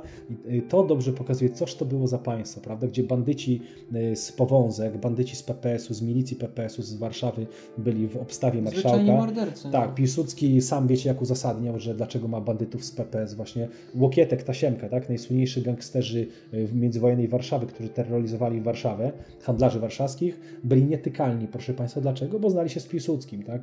Byli albo wpływowymi członkami Strzelca, Związku Strzeleckiego, nawet medal dostał chyba e, do, tata Tasiemka albo doktor Łokietyk, nie pamiętam, który z nich, dostał medal, prawda?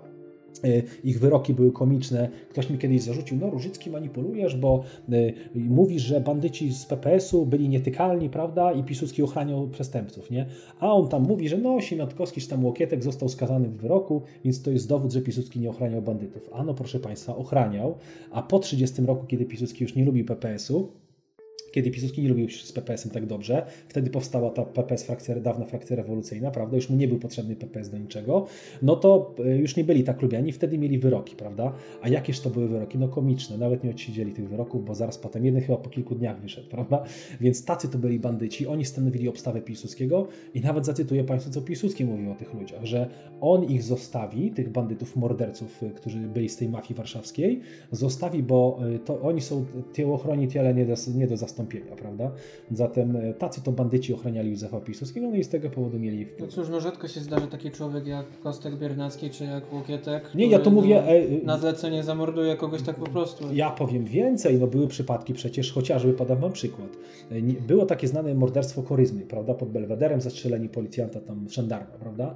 Wszystko wskazuje na to, że zastrzelił go niejaki Franciszek Sieczko, a po głębszej kwerendzie, kiedy sobie sprawdziłem, kto to był ten Franciszek Sieczko, no to proszę Państwa, był to bandyta, który uciekał w ogóle, gdzieś tam zamordował człowieka, okradł bank w Stanach Zjednoczonych, w Polsce okradł kasy PPS-u, też tam mówię, miał na koncie mordowanie ludzi.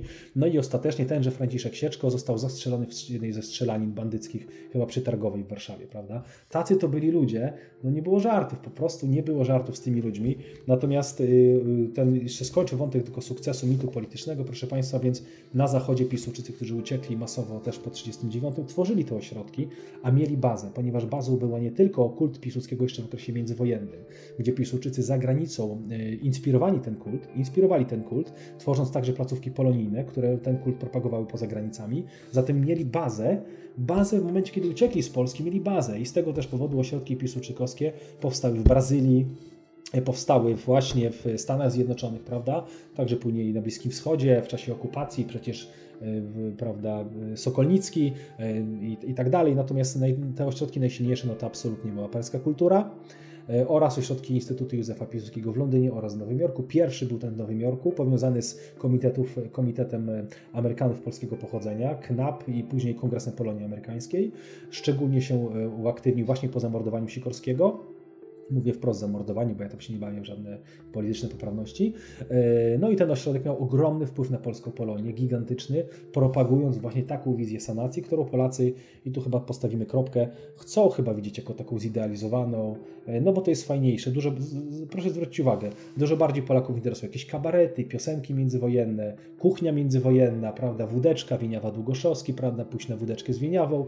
To Polaków interesuje, a nie interesuje jakaś taka prawda, prawda, kogo zamordowano, czy ktoś się dotrzymał słowa, czy ktoś, nie wiem, czy ten, dobry. Czy, czy ten wymieniony Wieniawa Długoszowski uczestniczył w zabójstwie Zagórskiego? Wiele na to wskazuje, że uczestniczył. Ale nie, nie mówię teraz tak, że po prostu ich to ludzi nie interesuje, ponieważ Aha. no E, poniekąd e, i obecnie jest robiona mitologizacja, nawet nie tyle co samego Piłsudskiego, ale co samej kwintesencji tej drugiej RP, mhm. żeby ludzie myśleli, że wtedy żyło, nam, żyło się lepiej niż teraz. Jest taka bardzo fajna książka, jest to książka zbiorowa, zresztą polecam mhm. każdemu przeczytać, bardziej statystyczna, natomiast y, y, przedwojenna Polska w liczbach i tam są tak, podane bardzo fajne liczby, znaczy bardzo fajne.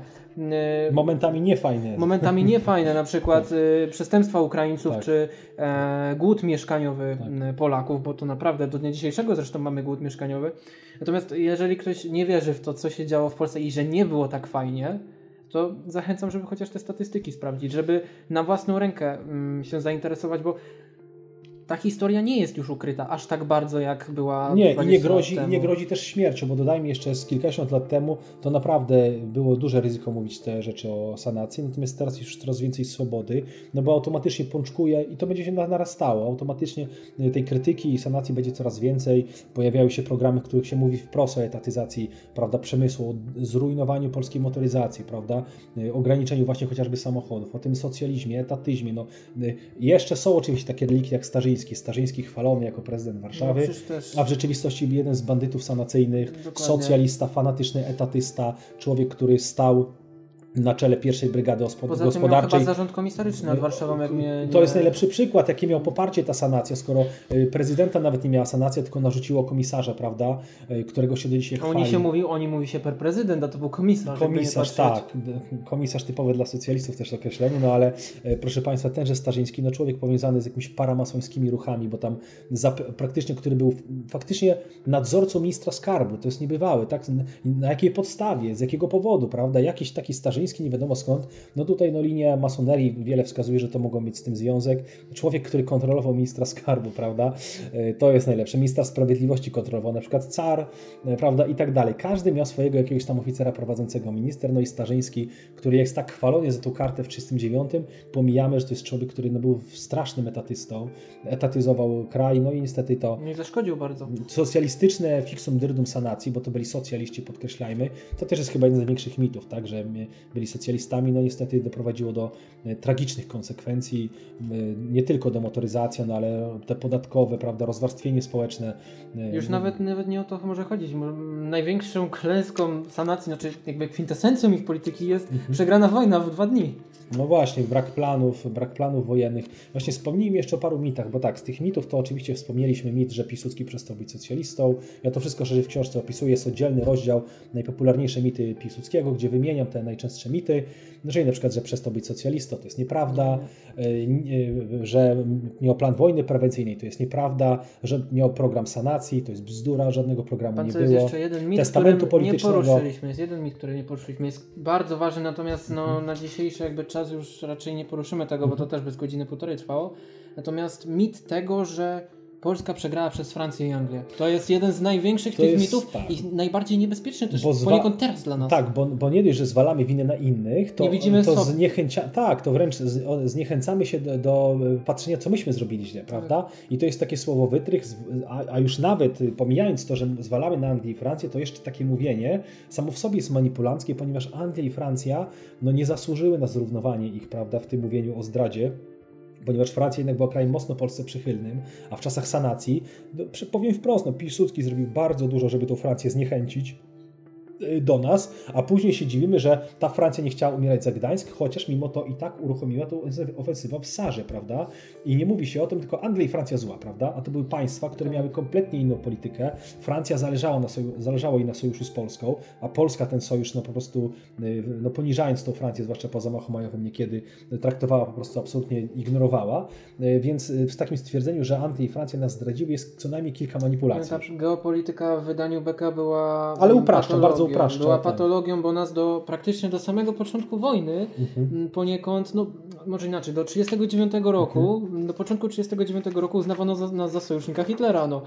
E, tutaj rozmowy z Francją, tu rozmowy, a tutaj e, udział w... A Polakom się wmawia, że myśmy byli tak profrancuscy i z Brytanią i że nas zdradzili, prawda? A się nie dodaje, jak Polska prowadziła politykę przez kilkanaście lat po zamachu majowym, prawda? E, no to jest oczywiście bardzo nieuczciwe i pamiętajmy o tym, że Polska też Jeden z francuskich dużo... generałów nawet obelżywie wypowiedział się na temat wojska sanacyjnego, że, że, że sanacja widzi wojsko jako rajd kawalerzystów, nic więcej. No cóż, no cóż więcej powiedzieć. Niestety poniekąd taka jest prawda. No, choć być może nie było to rajd kawalerzystów na czołgi, bo to jest też zmitologizowane poniekąd, to też jest nieprawda. Tak. Natomiast y, największą ofiarą tego całego jakby działania zbrodniczego sanacji to byli zwyczajni ludzie.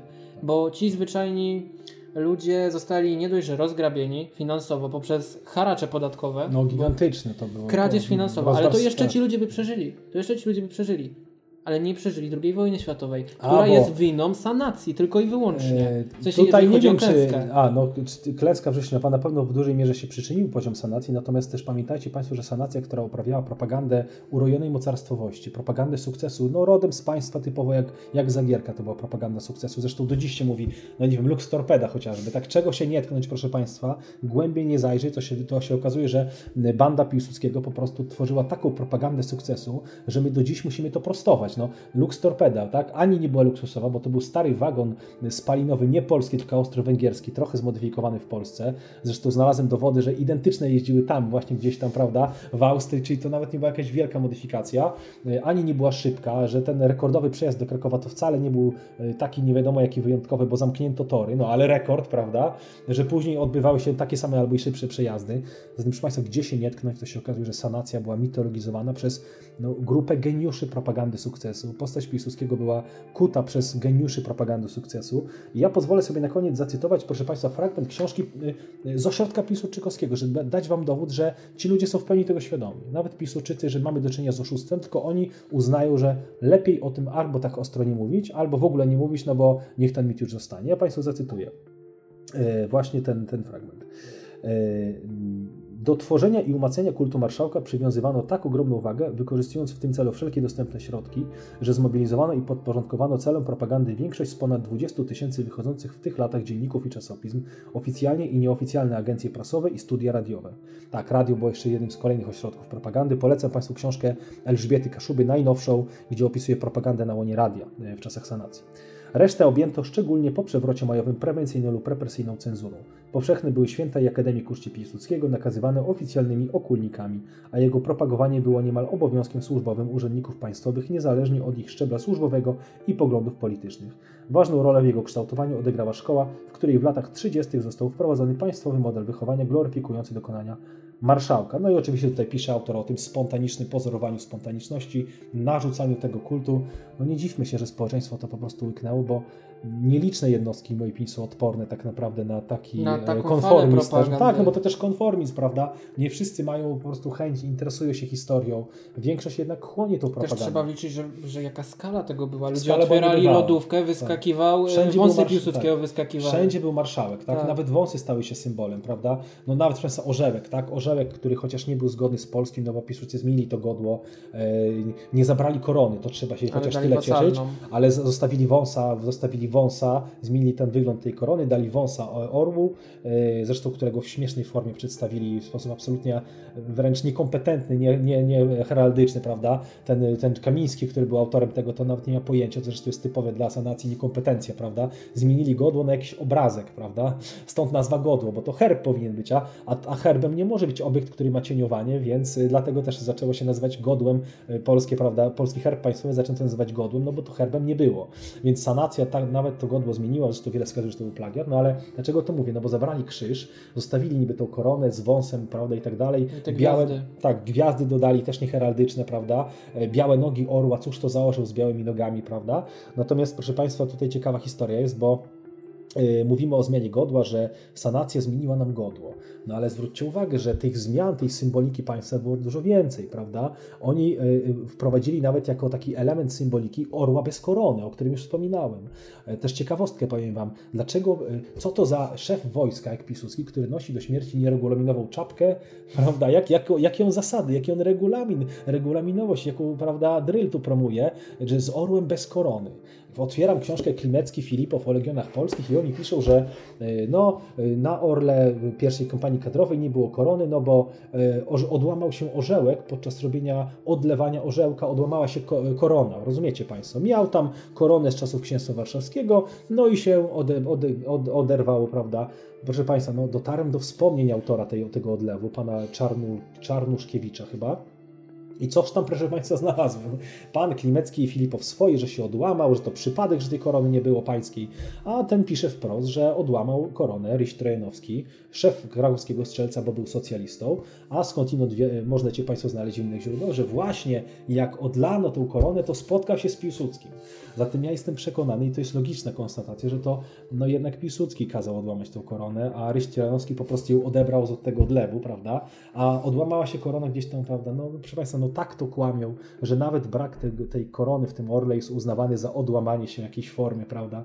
No po prostu są, Same cuda wokół tego Piłsudskiego Po prostu jest taka skala, że naprawdę, no ludzie, ja wiem, że nie wszyscy musicie tu być, nie wiem, prawicowi czy coś, no ale po prostu to wręcz uwłacza. Tu nie o to chodzi nawet, tu nawet nie o to chodzi, bo yy, właśnie mm, fajne jest to, że nie wszyscy ludzie się ze sobą zgadzają, dopóty rozmawiają ze sobą w sposób no, kulturalny. Oczywiście. Bo, My też się e, nie zgadzamy no we tak. wszystkim, bo też rozmawialiśmy poza programem, ale rozmawiamy na temat marszałka i myślę, że wszyscy powinni rozmawiać tak. na temat marszałka, na temat masonerii, na temat jego walki z kościołem. Przecież któż to mówił, że marszałek był pobożny, prawda? Pan profesor Wysocki. A tymczasem marszałek powiedział: Ja was klechów nienawidzę. Jeden cytat. Drugi cytat. Religia jest dla ludzi bez rozumu, prawda? Trzeci cytat jest taki jeden jego bardzo głośny cytat, który zawiera ksiądz warszawski, w którym opisuje, jak marszałek miał krzyczeć do Halera, że jest ateistą, prawda? Wreszcie zachował się, i to już jako dokument źródłowy można traktować, zapis ministra Kazimierza Świtarskiego, który mówi, jak Piłsudski mu dał, dał takie zalecenia dotyczące, instrukcje, o, instrukcję dotyczącą stosunku do Kościoła. No i ten, że marszałek tam mówi, że trzeba pozorować sympatię do katolicyzmu, a w rzeczywistości walczyć z tym Kościołem, ale uzasadniać to, ja to cytuję z pamięci, różnymi, poproszę, różne uzusy wynikające z tego, że państwo było z kilku zaborów trzeba scalać, no i są kłopoty. No, Ileż razy, państw, proszę Państwa, słyszymy, że za Piłsudskiego może było źle, ale Polska była biedna, bo trzeba je było scalać po latach zaborów, no i był wielki kryzys. Ja się, ja się pytam, czy słyszał Pan kiedyś, żeby bronić rządów Hienopiasta na tej samej zasadzie, że się mówi, no rząd Hienopiasta nie miał lekko, no. bo trzeba było scalać państwo, albo że był kryzys finansowy, przecież wtedy był kryzys monetarny. Zazwyczaj Piłsudczycy mówią, że to ogólnie wszystkie rządy, oni wszystkie do jednego wora tak. wrzucają, że to zgraja aferzystów, tak. złodziei tak. i intrygantów, bo tak. wiadomo, demokracja, intrygi. Tak, i, i Piłsudski mógł może być broniony, bo był wielki kryzys i scalanie po zaborach, prawda? A tamtych nie można w ten sam sposób bronić, no bo nie, prawda? Tamci to są aferzyści, prawda? Już pomijając, że dużo więcej afer było po, po zamachu majowym. No tak, no cóż, no i największym kłamstwem jest też, w mojej opinii, tu akurat moją opinię mówię, e, największym kłamstwem jest to, że Polska tą niepodległość e, ma do dnia dzisiejszego, no ponieważ po 26 roku do dnia dzisiejszego wszystko jest kultywowane na ten sam sposób. Cały czas jest tworzona ta narracja. tak, kult insurekcjonizmu, powstanie warszawskie, które było w efekcie niczym innym jak takim kolejnym odpryskiem rewolucji piątego roku, to znaczy... Kolejne powstanie styczniowe. W zasadzie tak, bo w zasadzie powstanie warszawskie jest bliźniaczo podobne do tego, co POW lansowało w 18 roku, czyli Niemcy się wycofują, my ich rozbrajamy i tutaj ustanawiamy nasze lewicowe rządy jako gospodary. Nie? Dokładnie to samo było w czasie powstania warszawskiego. Dokładnie to samo. Ten, dokładnie akcja była, była powtórką agendy peowiackiej, agendy socjalistów, insurekcjonistów, Piłsudczyków, no, która oczywiście zakończyła się tragiczną kompromitacją, bo to nie tylko powstanie warszawskie, ale chociażby także rozbrojenie 27 Dywizji Armii Krajowej Wołyńskiej, prawda, i katorga, krzyż pański całej Rzeszy Polskich Patriotów, prawda. Zatem my nie po to mamy odkonywać marszałka, żeby znęcać się nad człowiekiem, który już nie żyje tyle lat, prawda, który prawdopodobnie nie był do końca poczytalny, bo umierał na tą chorobę weneryczną, prawda, tylko dlatego, żeby pokazać Polakom, jakie są prawidłowe wzorce, a że Józef Piłsudski uparcie chciał być na tym afiszu, no to sam nas zmusił do tego, żebyśmy po tak wielu latach go rewidowali. I poniekąd właśnie ta postać Piłsudskiego powinna być dla nas przykładem, że żadnej postaci czy to aktualnej polityce, czy polityce przeszłej, czy bądź przyszłej za ileś tam lat do przodu, nie powinniśmy mitologizować w żadnym wypadku, bo mit jest zły. No właśnie Każdy dlatego, mit jest zły. Tak, dlatego też tutaj żal mi polskich naukowców. Ja tutaj powiedziałem panu profesorze Wołosie, który tak uparcie tutaj łączy. Powiedziałem, że nie sympatyzuję z jego warsztatem. E, może jeszcze tutaj trochę do tego nawiążę. Właśnie e, pan profesor Wołos na przykład sugeruje, że to polska prawica była taka mocno w stronę komunistów, prawda? A marszałek był taki bezkompromisowy. Y, no wiecie, no ja nie wiem, czy, y, czy to jest dobra droga, logiczna i spójna wewnętrznie, bo jeżeli mówimy, że, że prawica miała bliżej do komunizmu niż sanacja, prawda, która nie że wprowadziła cenzurę, etatyzowała gospodarkę, prawda, a jak to do czego to i tak pakt z tymi komunistami zawarła na początku lat 30., no to ja nie wiem, czy to panie profesorze Wołoc jest y, uczciwe kierowanie polskich umysłów.